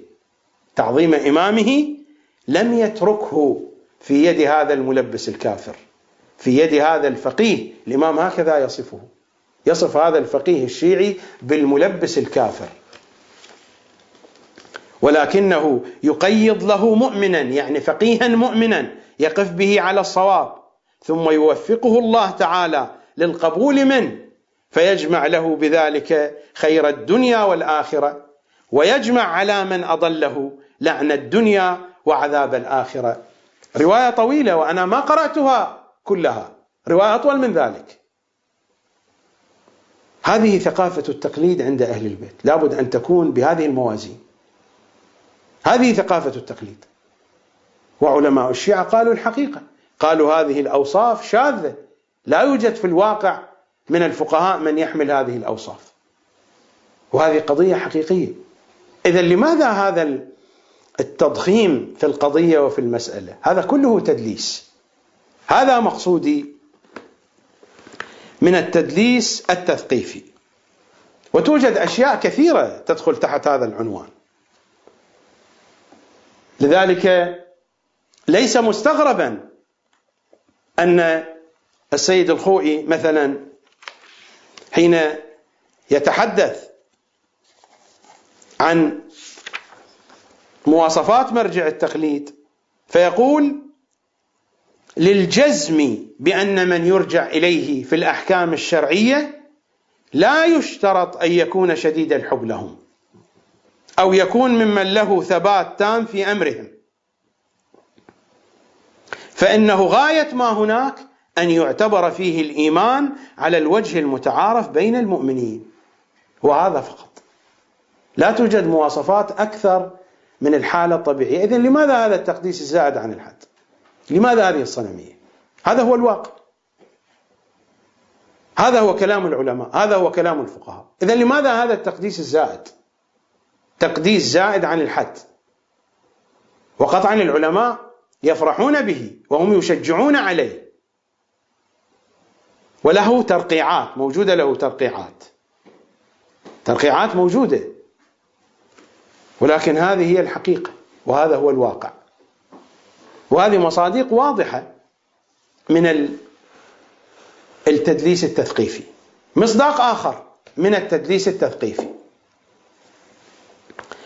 مصداق آخر من التدليس التثقيفي التوقيع الشريف. هذا هو كمال الدين وتمام النعمة. وأما الحوادث الواقعة فارجعوا فيها إلى رواة حديثنا. فإنهم حجتي عليكم وأنا حجة الله. هذه الرواية ضعيفة. سيد الخوي يضعفها والفقهاء والمراجع يضعفونها. رواية ضعيفة السند. واضح. السند الآن أقرأ السند. محمد بن محمد بن عصام الكليني حدثنا محمد بن يعقوب الكليني عن إسحاق بن يعقوب. إسحاق بن يعقوب رجل لا ذكر له في كتب الرجال. وبهذا السبب يسقطون هذا التوقيع. أساسا التوقيعات هي ضعيفة. أساسا. ليست عندي. أنا أقبل هذه الرواية وأقبل التوقيعات. أنا أقول عند السيد الخوئي عند المراجع في النجف عند المراجع في قم أقول هذا التوقيع ضعيف. يرفضه علماء الشيعة.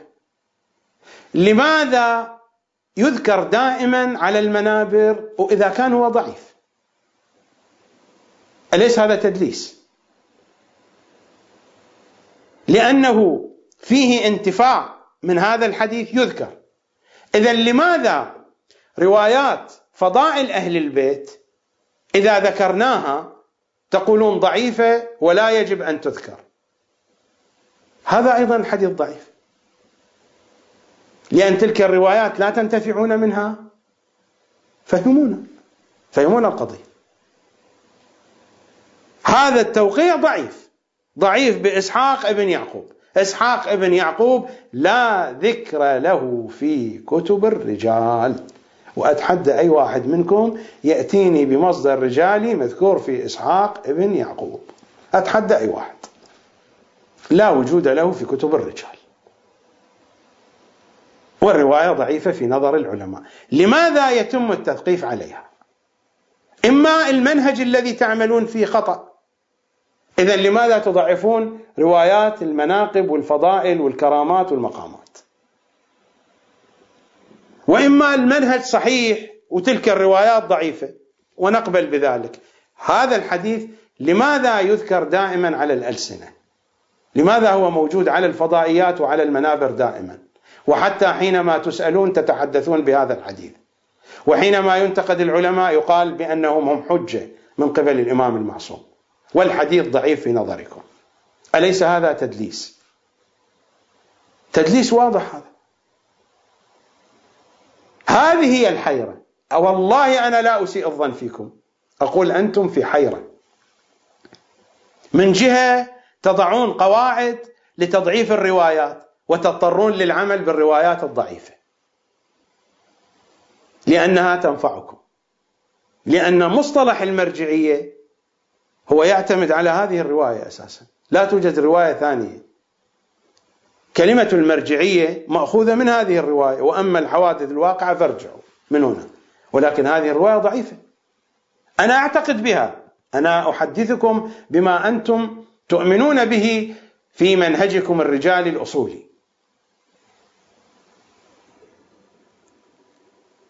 ولو تنازلنا عن هذه القضية وقلنا وقلنا بأن هذا الحديث حتى لو كان ضعيف نحن نتفق معكم على ذكره لا بأس بذكره. لكن لماذا تدلسون في شرحه؟ هناك تدليس في تفهيم الناس به. اولا كلمة الحوادث الواقعة واضحة. حوادث واقعة. صيغة فاعل. يعني حوادث تقع الآن وتتحقق وهذه الحوادث الناس لا تعرف الموقف منها. في كل الاتجاهات فكرية عقائدية فقهية. فارجعوا فيها إلى رواة حديثنا. الرواة لهم هذه الحجية ما زالوا ينقلون حديثهم. يعني هذه كتب التفسير لا حجية لها ما نقلت حديثهم. يعني هؤلاء العلماء حينما ينقلون كلام المخالفين ولا ينقلون حديثهم لا حجية لهم. لا بد من الاعتراض عليهم. يجب الاعتراض عليهم. الحجية مقيدة. ما زالوا يروون الحديث. إذا بدأوا ينقلون عن المخالفين سقطت عنهم الحجية. أو بدأوا يحدثون من عند أنفسهم سقطت حجيتهم. لأن هذه الحجية حجية عارضة. وليست حجية أصلية وذاتية. ما زالوا مثل ما قال النبي لحسان ابن ثابت. لا زال روح القدس ينطق على لسانك ما دمت تمدحنا. أنت معنا روح القدس ينطق على لسانك. نفس القضية. ما داموا يتحدثون عن أهل البيت والحديث عن أهل البيت في جو أهل البيت فهم لهم الحجية. وهذه حجية خبروية من باب أنهم أصحاب خبرة. ليش حجية ذاتية؟ والحجية الخبروية تبطل. إذا الإنسان فقد الذاكرة إذا الإنسان عملية الضبط العلمي والعقلي ضعفت عنده إذا الإنسان خرج عن جادة الصواب تسقط هذه الحجية. هذه حجية عرضية مشروطة بأنهم ينطبق عليهم هذا الوصف بأنهم رواة حديث أهل البيت. لا أن الناس تصفهم بهذا الوصف وهم ينقلون حديث المخالفين. الحجية لا تأتي من الناس الحجية تأتي من حديث أهل البيت. إذا هم يروون حديث أهل البيت الحجية ثابتة. لا أن الناس تقول هؤلاء رواة حديث أهل البيت. الناس ما الذي يدريها؟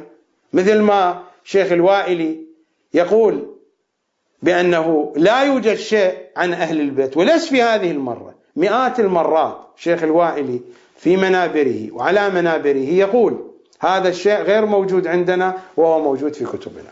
ليس مرة؟ مئات المرات. ليس مرة ولا عشرات؟ كثير من الأشياء. يتحدث عنها؟ يقول هذه غير موجودة في كتبنا. لأن مشكلة الشيخ الوائلي كل مجالسة آية من القرآن يبدأ يفسر. على أي تفسير يعتمد؟ يعتمد على تفسير الفخر الرازي. وهذا هو يقوله في جلساته الخاصة. وكل الذين يقلدون شيخ الوائل وأتباع مدرسته لابد أن يكون عندهم تفسير الفخر الرازي تفسير الكبير. تفسير المخالف لأهل البيت مئة بالمئة لابد أن يكون عندهم. ويستخرج كل الكلام من تفسير الفخر الرازي ثم يلحق به أشياء أخرى. من أين؟ من مجمع البيان أو من التبيان؟ ونحن تحدثنا عن مجمع البيان والتبيان. والقضية هكذا. هذا في الشيخ الوائلي أما في البقية فهم أكثر جهلا. الذين على نفس هذا المنهج ونفس هذا الطريق. وهناك تدليس آخر. هذا التدليس إضافة إلى قضية السند إضافة إلى قضية المعنى أن الحديث هذا لوحده يقتطع. ثم حديث طويل. مثلا هذا المقطع لا يذكره أحد في نفس الرسالة. هذه رسالة كتبها إسحاق ابن يعقوب عن طريق النائب الثاني محمد بن عثمان العمري إلى الإمام الحجة. أسئلة وأجوبة. فمن جملة الأجوبة وأما الحوادث الواقعة ومن جملة الأجوبة أيضا وأما المتلبسون بأموالنا فمن استحل منها شيئا فأكله فإنما يأكل النيران. هذه القضية موجودة وغير موجودة؟ التصرف بأموال الإمام الحجة عليه السلام وكأنها أموال شخصية. أنا أسأل طلبة الحوزة العلمية واسأل العاملين في المؤسسة الدينية. توجد لهذه القضية مصادق أو لا؟ وواضحة ومعروفة. وأبناء المراجع كيف يتصرفون؟ تعرفون هذه القضية. وأصهار المراجع كيف يتصرفون؟ تعرفون هذه القضية. أنتم تعرفون. وأما المتلبسون بأموالنا فمن استحل منها شيئا فأكله فإنما يأكل النيران. والسطر الذي بعده وأما الخمس وأما الخمس فقد أبيح لشيعتنا وجعلوا منه في حل إلى وقت ظهور أمرنا لتطيب ولادتهم ولا تخبث. أنا هنا لا أريد أن أنفي وجوب الخمس. أقول بوجوب الخمس. لا أريد أن أنفي هذه القضية. وإنما أريد أن أقول هذه الحقائق لماذا تخفى عن الشيعة. لماذا تخفى هذه الحقائق عن الشيعة؟ لماذا هذا التدليس؟ من جهة الرواية ضعيفة يضعفون الرواية لأجل هذه القضية. من جهة يحتاجون ذلك السطر يأتون بذلك السطر من جهة يشوه معنى السطر فيوحى للناس بأن كل من وضع عمامة على رأسه ينطبق عليه هذا العنوان رواة أحاديثنا. وهو ينقل من المخالفين ويخرج من جيبه الخاص. أليس هذا تدليس في التثقيف؟ وقضايا أخرى موجودة. أنا ما أستطيع أتحدث عن كل صغيرة وكبيرة. أليس هذا تدليس في التثقيف؟ هذا تدليس واضح في التثقيف.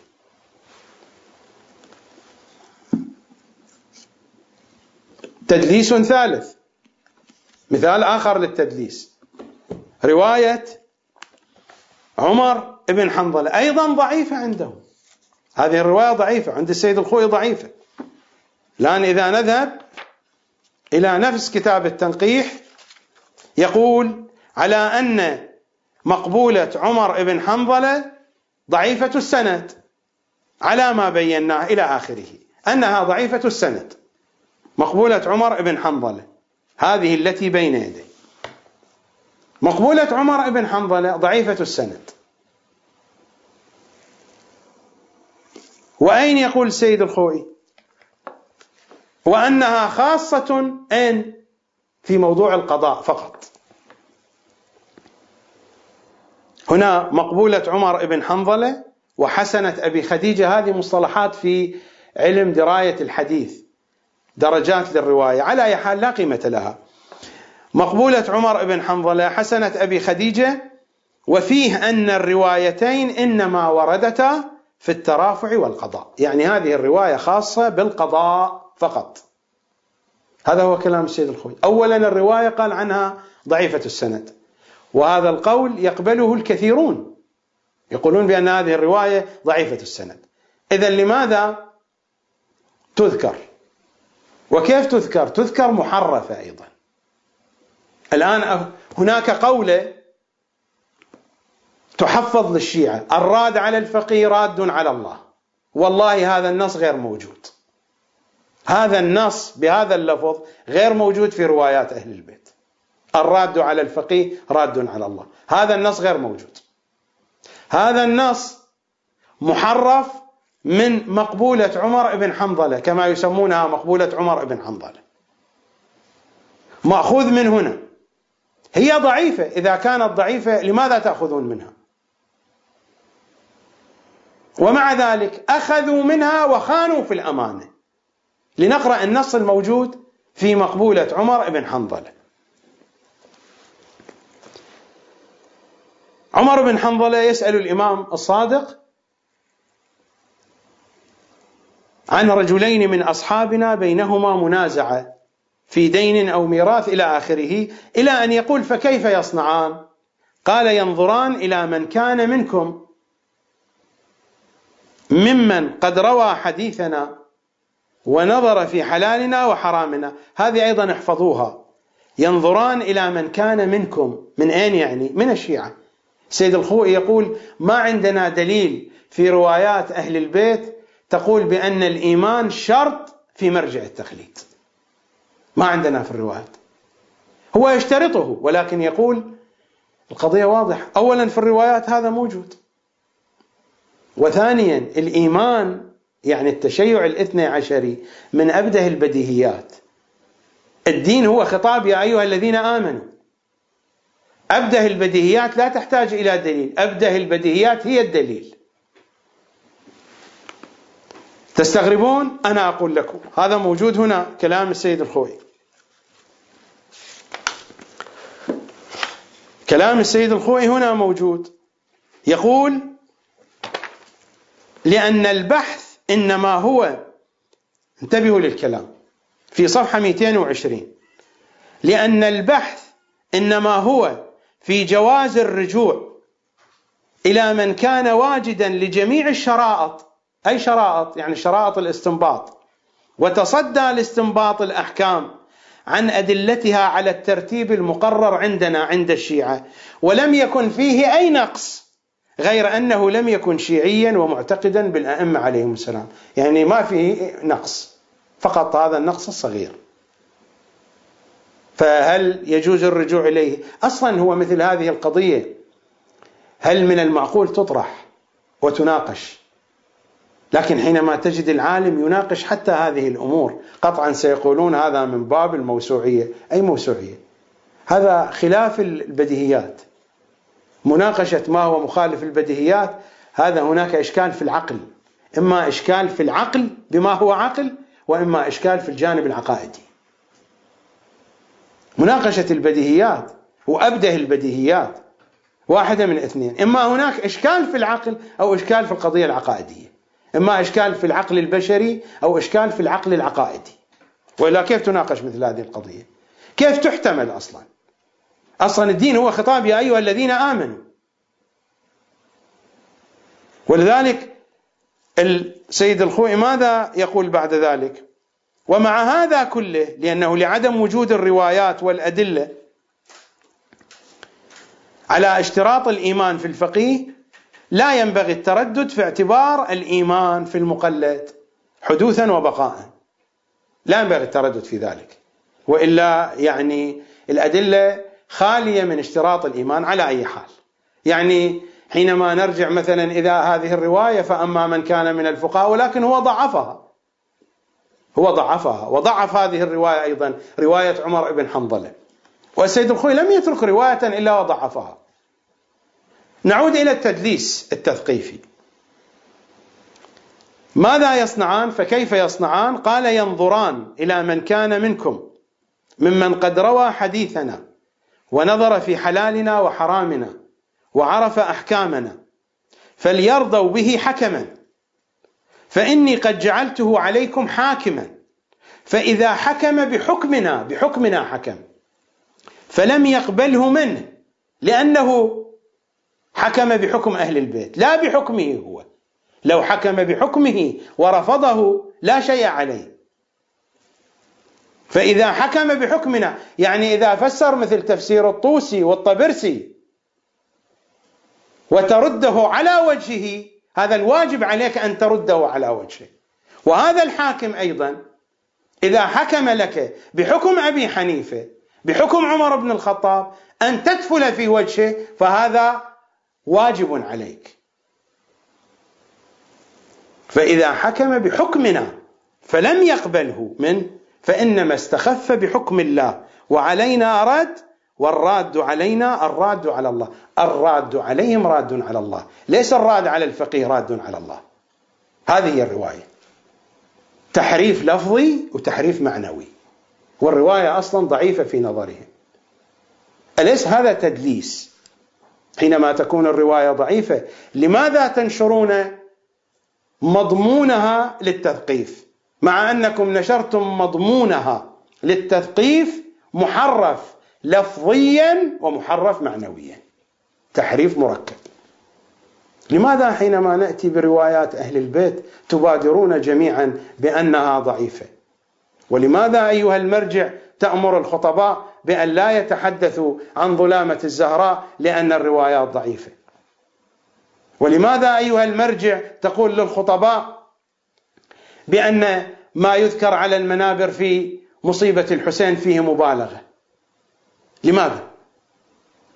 هذه رواية ضعيفة. أنتم ترفضون سندها تحرفون المتن لغويا. لفظيا ومعنويا وتصبح من البديهيات وتنتشر هذه الثقافة في الوسط الشيعي. وبالتالي حين ننتقد الفقيه الفلاني أو الخطيب الفلاني وهو يرد على أهل البيت يقولون لنا بأنكم تردون على الفقيه والراد على الفقيه راد على الله والفقيه هو يرد على أهل البيت. والقضية صارت معكوسة. بدل أن يربى الشيعة بأن الرد على أهل البيت رد على الله. صارت التربية الرد على الفقيه رد على الله والفقيه هو نفسه يرد على أهل البيت هو راد على الله. أليس هذا تدليس؟ أليس هذا هو الواقع الشيعي؟ ووالله يوجد أكثر من ذلك. لكنني اخترت هذه الأمثلة الأمثلة السريعة والموجودة والمتوفرة.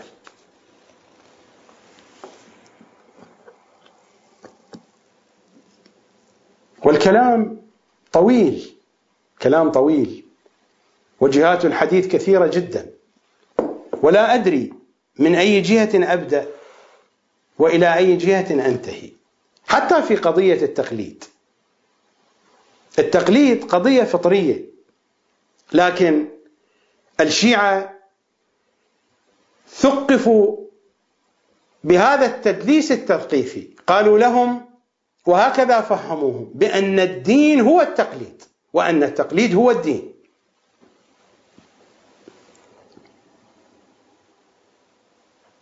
هناك بعض عوام الشيعة أنا سمعتهم هم سألوني وأماكن مختلفة. يفهمون الحديث فمن لم يعرف إمام زمانه مات ميتة جاهلية يعني من لم يعرف مرجع التقليد. وهذا التفهيم من وكلاء المرجعية. سيقولون هذا كذب. والله هذه حقيقة موجودة على أرض الواقع. من لم يعرف إمام زمانه مات ميتة جاهلية تفهم في مرجع التقليد. بينما عملية التقليد أيها الشيعة. صحيح هي عملية ضرورية مثل عملية مراجعة الطبيب. ولكن التقليد ما هو؟ ما هي حدوده؟ ارجعوا إلى الرسائل العملية. ما هو التقليد؟ ما حدود التقليد؟ اولا اولا أن الإنسان لا يحتاج إلى نية في التقليد. الآن في بعض الأماكن يذهبون يبايعون الوكيل وهم الوكلاء يعلمونهم بهذه الطريقة. ويذكر نية معينة لا يوجد مثل هذا الكلام. هذا الكلام ليس صحيحا. هذه افتراءات على أهل البيت. مجرد الرجوع إلى العالم ولا تشترط النية. سواء قصدت أنك تقلد سين من الفقهاء أم لم تقصد أنت مقلد ما زال تعمل وفقا للفتوى. وهذا موجود في الرسائل العملية. وحتى لو أخرجت فكرة التقليد من ذهنك إلا أنك حينما تريد أن تعمل ترجع إلى الرسالة العملية أو تتصل بالفقيه وتعمل وفقا لما يقوله الفقيه عملك صحيح لا توجد هناك بروتوكولات للتقليد ونية وحدود وهذه الألاعيب والأكاذيب التي يفعلها بعض الوكلاء. التقليد عملية رجوع من الشيعي إلى صاحب الخبرة وهو الفقيه مثل ما يرجع المريض إلى الطبيب. هذا هو التقليد. ويجوز التبعيض في التقليد. يمكن أن تقلد أكثر من فقيه. وهذه القضية وحتى يجوز تقليد الميت ابتداء متى إذا لم تكن عندك ثقة بالأحياء ماذا تصنع صحيح النصوص الشرعية لما نقول فأما من كان من الفقهاء التبادر المعنوي إلى الأحياء وأما في الحوادث الواقعة ارجعوا إلى رواة حديثنا. قطعا الرجوع إلى الأحياء لا إلى قبور الموتى. ولكن في حالات ومصادق كثيرة موجودة في الواقع. هناك أناس يقول بأني لا أثق بأحد. يجوز له الرجوع إلى الميت ابتداء. ماذا يصنع؟ إذا كان لا يثق بأحد ماذا تقول له؟ لماذا لا تثق؟ يحفظ أرقام سلسلة عنده فايلات من المعلومات التي أي واحد إذا سمعها يعطيه مليون حق أن لا يثق لأنه كان جزءا من هذه المؤسسة الدينية كان جزءا من المرجعيات. فماذا يصنع هذا؟ يستطيع أن يقلد الميت ابتداء ماذا يفعل؟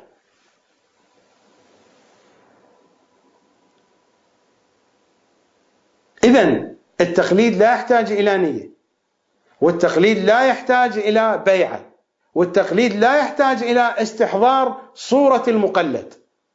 أصلا من دون استحضار صورة من دون فكرة التقليد مجرد أن تفتح الرسالة العملية أو تسأل فتجاب وتعمل وفقا لذلك الجواب انتهى هو هذا التقليد.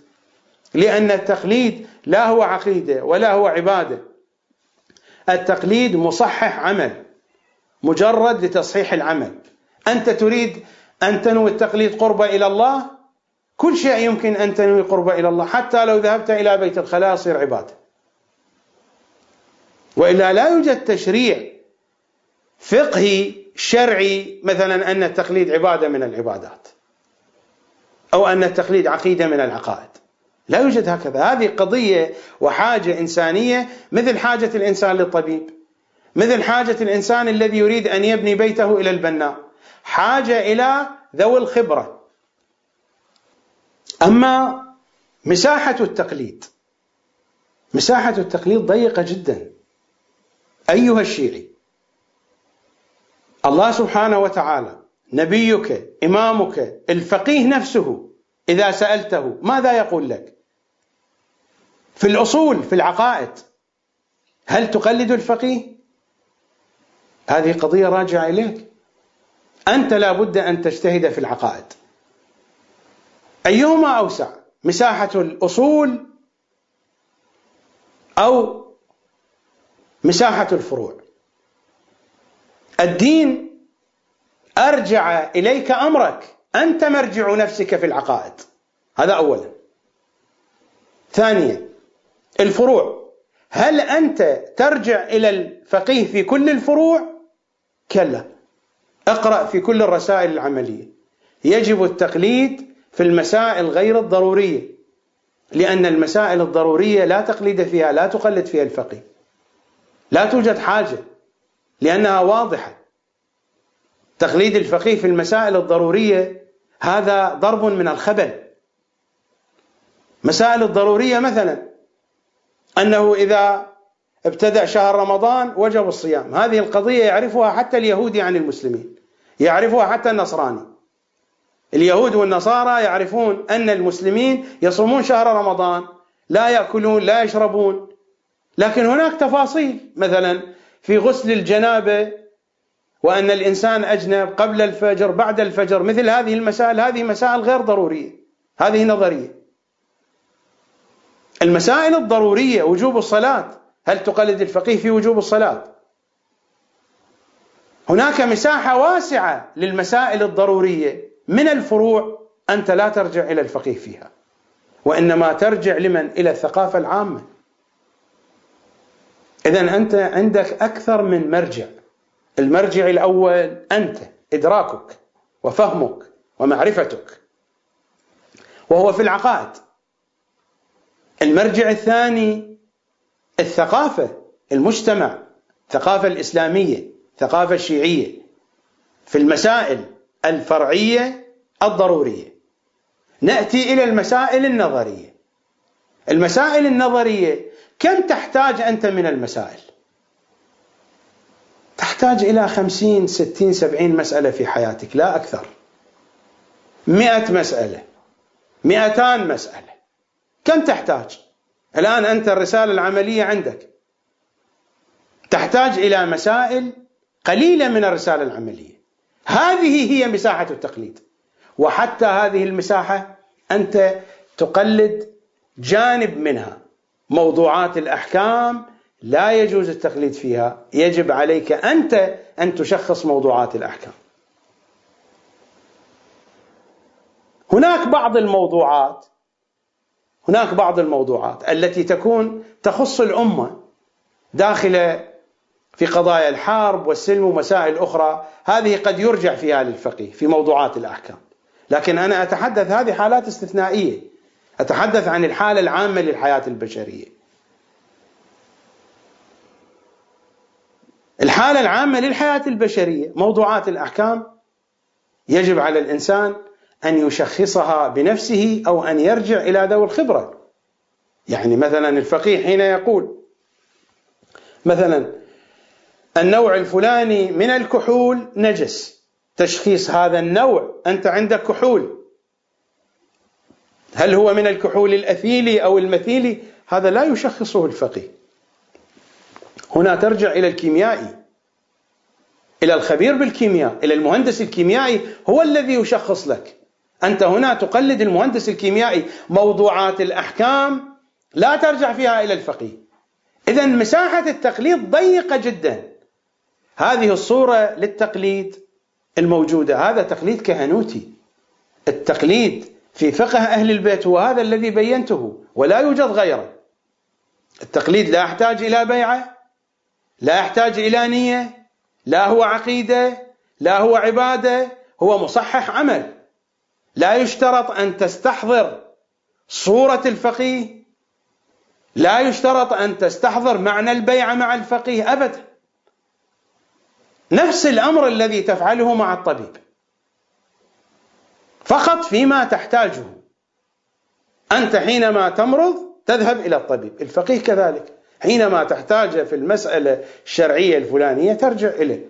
العقائد التي هي أصل الدين لا يجوز لك أن ترجع فيها للفقيه. التي هي أصل الدين. الله جعلك مرجعا لنفسك. لماذا لا تحترمون أنفسكم؟ لماذا لا تحترمون عقولكم؟ ما هذه الحالة من القطعانية؟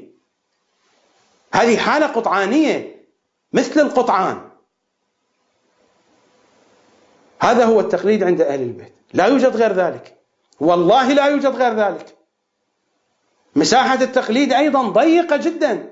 العقائد خارجة المسائل الضرورية خارجة وحتى المسائل النظرية وهي قليلة جدا أنت تحتاجها. الجانب العملي منها لا ترجع فيه إلى الفقيه. تشخيص الموضوعات موضوعات الأحكام لا تعود فيها للفقيه. أنت إما أن تقلد نفسك أو تقلد ذوي الخبرة. مثل ما يقول لك الفقيه ارجع إلى الطبيب. في شهر رمضان يؤلمك العضو الفلاني من بدنك أو عندك المرض الفلاني. الفقيه يقول لك ارجع إلى الطبيب. أنت الآن تقلد الطبيب لا تقلد الفقيه. لأن هذا موضوع حكم. الحكم صدر من الفقيه أن ارجع إلى الطبيب وانتهى. موضوع الحكم. يشخصه الطبيب. هنا تقلد الطبيب في موضوع الحكم. إذا عملية التقليد ليست خاصة بالفقهاء. أولا أنت تقلد نفسك بنفسك. في قضية العقائد ترجع إلى نفسك تجتهد. اجتهاد يعني أنك تقلد نفسك بنفسك. في المسائل الفرعية الضرورية. أنت تقلد الأمة تقلد المجتمع الثقافة العامة. هذا شيء ضروري. في المسائل النظرية مقسومة المسائل النظرية إلى نصفين. الجانب النظري منها تقلد الفقيه فيه وهي محدودة. والجانب العملي إما أن تشخص الموضوع بنفسك أو ترجع إلى ذوي الخبرة غير الفقيه. إذا مساحة التقليد محدودة جدا. ما هذه الكهنوتية؟ هذا من التدليس أيضا. هذا تدليس موجود في المؤسسة الدينية. يرون الناس بهذه الحالة ويسكتون. وفي هذا الجو تضيع حقائق أهل البيت ويضيع حديث أهل البيت. وحينما يتحدث المرجع في القضايا العقائدية على حساب أهل البيت الناس تقبل من المرجع. لأن الناس تعود إلى المرجع في الصغيرة والكبيرة والأمور ليست كذلك.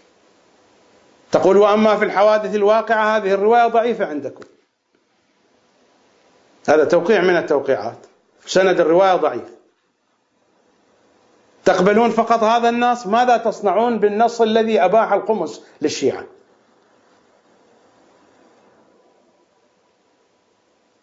هذه هي الحيرة التي وقع فيها علماء الشيعة ووقعت فيها الشيعة. حتى عملية الاجتهاد عملية الاجتهاد تصور للناس بأن فيها بعد غيبي. ولا يوجد فيها أي بعد غيبي. والله ما فيها أي بعد غيبي. لا يوجد أي بعد غيبي في عملية الاجتهاد. عملية علمية. ورأيتم كلام السيد الخوئي. هذا كلام غيبي. وهو يفترض هذه الفرضية بأنه ناصبي ولكن يستنبط الأحكام الشرعية وفقا لمذاق الشيعة فهل يجوز الرجوع إليه أو لا يجوز؟ ويناقش في هذه القضية ويقول الروايات التي ذكرها وإن كان هو ضعف سندها الروايات التي ذكرها تشمل هذا المصداق. ولكن هو بعد ذلك قال وعلى أي حال نحن نشترط الإيمان. يعني هذه الطريقة من البحث هذه طريقة غيبية. نفترض أنه ناصبي ويقول ما فيه نقص إلا أنه غير موالي لأهل البيت. هذه طريقة غيبية في البحث. الطريقة الغيبية نفس الرواية مرت علينا. مرة يقول بأنه لا تشترط العدالة ومرة أخرى يقول بأنها تشترط العدالة. نفس الرواية. مجرد ثلاث أربع صفحات مجموعة من الصفحات. هذا هو البعد الغيبي في الاجتهاد والاستنباط. عملية عادية جدا. وفي كثير من الأحيان الفقيه يستنبط وهو غير مطمئن لاستنباطه لكن ما عنده وسيلة معذور وهذا الموجود. لا يستطيع أن ألوم الفقيه. لكن ألوم الفقيه وألوم المؤسسة الدينية حين تصور للناس بأن عملية الاستنباط فيها بعد غيبي. وتصور لطلبة الحوزة بأنها صعبة جدا باعتبار طلبة الحوزة يعرفون كيف تجري عملية الاستنباط. فلا يتصورون البعد الغيبي فيها. عامة الشيعة يصور لهم بأن عملية الاستنباط فيها بعد غيبي. طلاب الحوزة العلمية لا يصور لهم هذا الأمر. وإن كان البعض السذج منهم يتصورون هذه القضية. لكن بشكل عام طلبة الحوزة يعرفون أن الاستنباط قضية علمية. لكن تصور لهم بأنها قضية صعبة. ووالله الفقهاء حينما يحتاجون مسألة يقوم إلى المكتبة يتناول كتاب الوسائل يقرأ الرواية حينما يحتاج هو قضية لنفسه. وهذا التطويل والتعريض الموجود في بحوث الخارج أو في كتب الفقه الاستدلالي لا يرجعون إليه. مباشرة يذهب إلى كتاب الوسائل يفتح كتاب الوسائل يقرأ الرواية. سيقولون لي صحيح هو يفعل ذلك. لا ينكرون هذه القضية لكن يقولون هو معبأ بالمقدمات والمعلومات والقواعد والأصول. أنا أقول كذلك هو معبأ صحيح. أنا ما قلت هذه الطريقة يستطيع أن يعملها كل أحد. لكن هذه المعلومات التي هو معبأ بها والتي يطرحها في كتابه أو في درسه لا يستعمل منها عمليا إلا جزء يسير.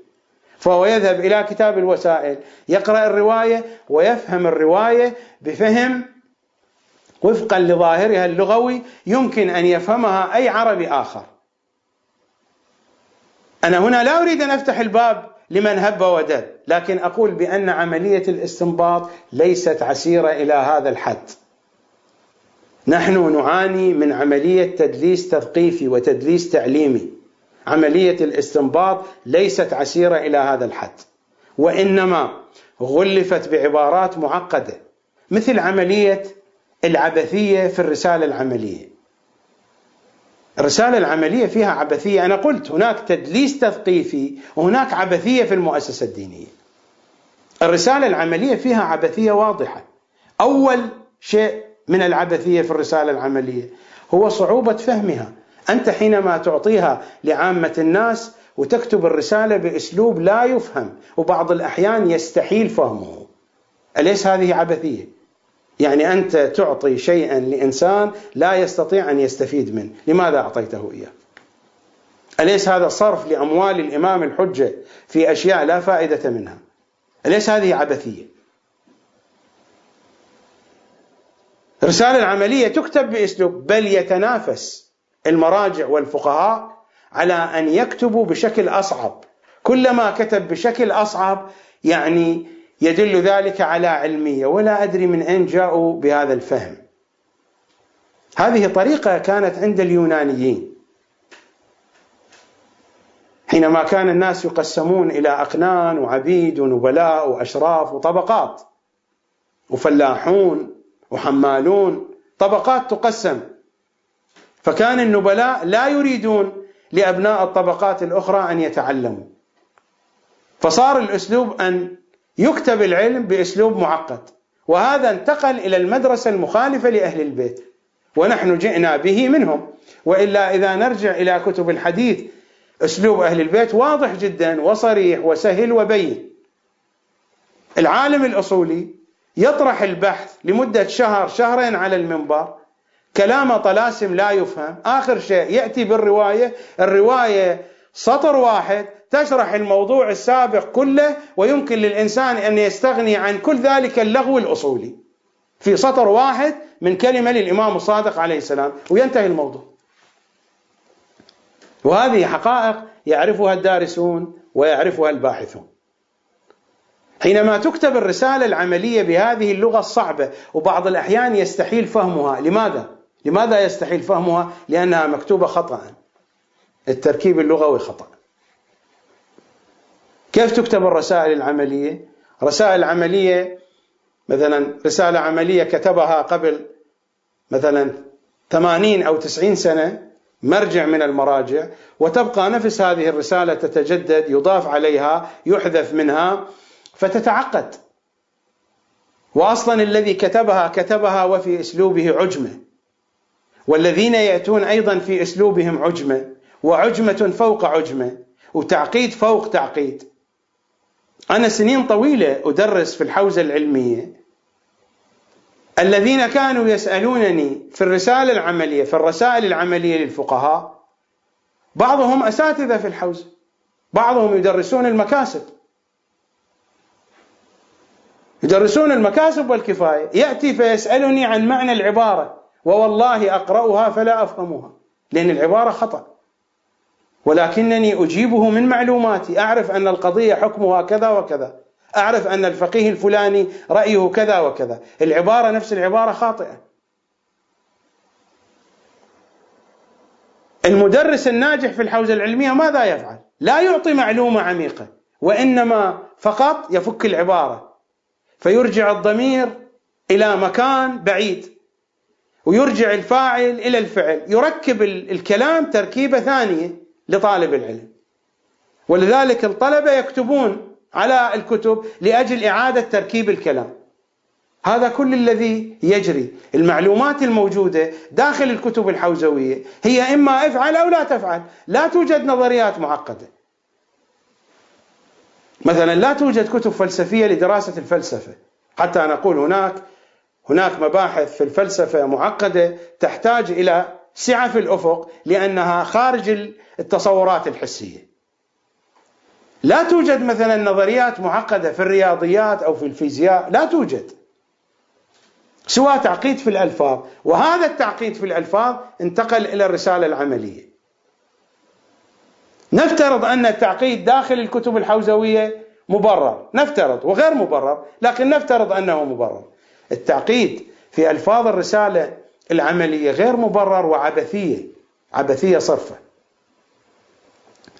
النقطة الثانية حينما تدخل إلى الرسالة العملية تجد الكثير من المسائل التي لا حاجة للناس بها. هذه عبثية أيضا. الكثير. أنت تريد أن تكتب كتابا شاملا في الفقه اكتب. لكن الرسالة العملية التي تعطى للناس تذكر فيها المسائل التي يحتاجونها. الأنكى من ذلك أن الإنسان حين يريد أن يراجع الرسالة العملية لا يجد المسألة التي يحتاجها التي هي من شؤونات العصر الذي يعيش فيه ويجد كل المسائل. ولو كان عنده حظ ووجد المسألة يقرأها فلا يفهمها. ولو افترضنا فهم منها شيئا يقع في حيرة. لأن التعبير الموجود فيها ولا مندوحة من أن يفعل كذا والأحوط كذا ولا ينبغي أن يترك كذا أو يبقى المكلف في حيرة ماذا يصنع؟ فإذا ذهب إلى الوكيل الوكيل يجيبه بشيء آخر غير الموجود في الرسالة. وهذه الدوامة يعرفها الشيعة. أليس هذه عبثية؟ هناك عبثية واضحة وأشياء كثيرة. الأمثلة الموجودة في الرسائل العملية. أمثلة تتناسب مع القرن الرابع الهجري القرن الثالث الهجري القرن الثاني الهجري. لا تتناسب مع هذا العصر. هذا الذي لم يعرف هذه الأمثلة ولم يعرف هذه المغلقات اللفظية ماذا ينتفع من الرسالة العملية؟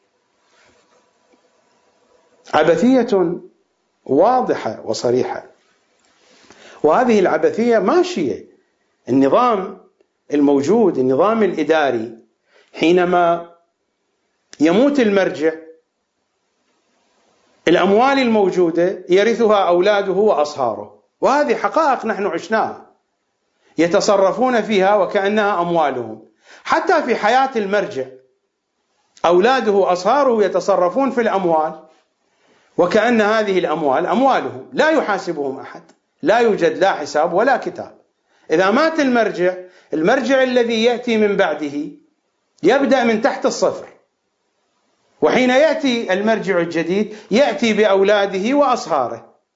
ويفرض على الأمة أولاد المرجع وأصهار المرجع سواء كانوا أذكياء أو أغبياء سواء كانوا علماء أو جهلاء سواء كانوا متدينين أو فاسدين. لا بد أن يفرضوا على الأمة. وهذه القضية التي يعيشها الواقع الشيعي. المشكلة أن الشيعة تتعامل مع المرجع وكأنه معصوم وقبلنا بهذا. أولاد المرجع أيضا معصومون. أصهار المرجع أيضا معصومون. عائلة المرجع عشيرته أقرباؤه لهم الدرجة الذهبية. من أين هذه؟ هذه عبثية وتدليس وتضليل وهذه حواجز تحول فيما بين الشيعة وبين معرفة إمام زمانهم صلوات الله وسلامه عليه. وقضايا كثيرة كثيرة كثيرة كثيرة جدا. هذه كلها من آثار هذه القضية. أي قضية؟ قضية الحيرة والضياع بين التنزيل والتأويل والتي تقودنا إلى عدم معرفة إمام زماننا.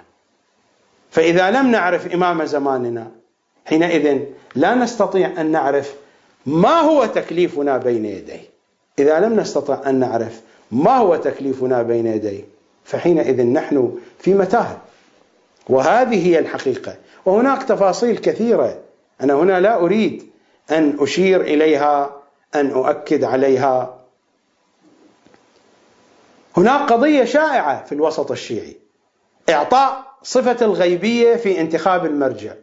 وهذه قضية لا وجود لها. الذين يعرفون ما وراء الكواليس هناك آليات وتتدخل مجموعة من الأمور. الآن لا أريد أن أدخل في تفاصيلها ربما نتحدث عنها في وقت آخر. لكن لا وجود لهذه القضية. وإذا حدث لبعض المراجع في انتخابه شيء غيبي فهذه حالة يمكن أن تحدث مع أي شخص آخر مع شخص مثلا تتهيأ له الظروف فيكون طبيب. مع شخص تتهيأ له الظروف فيكون رئيس في مؤسسة. هذه ليست حالة ملازمة لانتخاب المرجعية. هذه حالة متعلقة بالشخص. وإلا لا يوجد وراء انتخاب المرجع بعد غيبي. أبدا.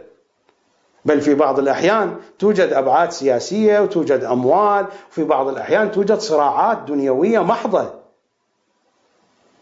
يمكنكم أن تقرأوا كتب عادل رؤوف. كتب السيد حسن الكشميري. أنا قد أختلف معهم في التحليل لكن الحوادث والوقائع التاريخية التي ذكروها صحيحة. هذه الوقائع صحيحة. وربما أملك من المعلومات ما لو ذكرت تكون هذه الوقائع أكثر قباحة من التي ذكرت في كتب السيد حسن الكشميري وفي كتب عاد الرؤوف. الوقائع المذكورة في كتب السيد حسن الكشميري وعاد الرؤوف وقائع صحيحة الوقائع التاريخية أختلف ربما معهما في التحليل. هذه قضية ثانية وجهات نظر. لكن الناس هؤلاء صادقون في نقلهم لهذه الوقائع ويمكنكم أن تراجعوا هذه الكتب فتعرفوا الخلفيات التي تكون ما وراء انتخاب المرجع. قضية طبيعية. لذلك نحن بحاجة إلى نظام. نحن بحاجة إلى إعادة نظر. ومع كل ذلك أقول المشكلة الكبيرة هي الابتعاد عن حديث أهل البيت صلوات الله وسلامه عليهم أجمعين. نحن بحاجة إلى قضية واحدة. هذه القضية الواحدة يمكن أن تلخص في ثلاث أربع كلمات. نحن بحاجة إلى إعادة بناء العقل الشيعي. نحن بحاجة إلى إعادة بناء العقل الشيعي. مشكلتنا هي هذه. إعادة بناء العقل الشيعي تحتاج إلى مؤسسات تعليمية تحتاج إلى مؤسسات إعلامية إعادة نظر في المنهج. السعي لتبديل الثقافة العامة السعي لتبديل آليات التبليغ والخطاب الشيعي. حينئذ نستطيع أن نعيد صياغة بناء العقل الشيعي إن كان في مستوى النخبة أو كان في مستوى الأمة. حينئذ نكون قد اقتربنا من تلك المرحلة التي ندخل فيها إلى فناء الإمام الحجة لنقترب من مرتبة أن يمسح على العقول. لتجتمع تلك العقول لتجتمع ليس مقصودي من الاجتماع الذي هو في مقابل الفرقة وإنما لتنتظم هذه العقول. هذه مشكلتنا وهذا هو حلها. مشكلتنا الابتعاد عن الكتاب والعترة وحلها في التمسك بالكتاب والعترة. ما إن تمسكتم بهما لن تضلوا أبدا. وإنهما لن يفترقا حتى يردا على الحوض. صلى الله عليك سيدي يا رسول الله وعلى آلك الأطيبين الأطهرين. سيدي يا صاحب الأمر عجل الله تعالى فرجك. ووفقني لأن أكون من أصغر عبيدي عبيدي عبيدي عبيدي عبيدك حتى ينقطع النفس. أيها الفاطميون أيها المهدويون هذا تمام الحديث. وإن كانت هناك مطالب والله كثيرة جدا. طويت عنها كشحا لئلا يطول البرنامج لأن ساعات البرنامج إلى هذه اللحظة تجاوزت الستين ساعة. مادة علمية ضخمة واسعة مطالب كثيرة. أتمنى أن تكون تركت أثرا نافعا الآن وأن يكون لها أثر نافع لكم أيها المهدويون في الأيام القادمة. راجعوها أعيدوا النظر فيها. والقضية الأساس انظروا إلى الحديث بما هو هو بمعزل عني ليس مهما أنا. أكنت صالحا أم كنت طالحا؟ تعاملوا مع أهل البيت. بما هم أهل البيت؟ بغض النظر عن الأشخاص. تعاملوا مع حديثهم. تعاملوا معي. أنا حاكي. مجرد أحكي. أنقل لكم الكلام. انظروا إلى الحديث. هل يحمل مواصفات الحقيقة أو لا؟ إذا شككتم فيه أطرحوه. إذا قطعتم بأنه لا يحمل مواصفات الحقيقة أطرحوه ولكن إذا قطعتم بأنه يحمل مواصفات الحقيقة لا يحق لكم أن تتركوه. سواء قلته أنا أو قاله غيري. إنه حديث آل محمد صلوات الله وسلامه عليهم أجمعين. من جاء من جاء بالقول البليغ فناقل عنهم وإلا فهو منهم سارق. من جاء بالقول البليغ فناقل عنهم وإلا فهو منهم سارق ساووا كتاب الله إلا أنه هو صامت وهم الكتاب الناطق. السلام عليك أيها الكتاب الناطق يا بقية الله الأعظم ورحمة الله وبركاته. أسألكم الدعاء جميعا وإن شاء الله في الأيام القريبة القادمة لقاؤنا يتجدد في الندوة التكميلية لملف التنزيل والتأويل. تصبحون تمسون وفي كل أوقاتكم مع إمام زمانكم صلوات الله وسلامه عليه. زهرائيون نبقى زهرائيون نحن والهوى. زهرائي يا زهراء في أمان الله. أنصاري اي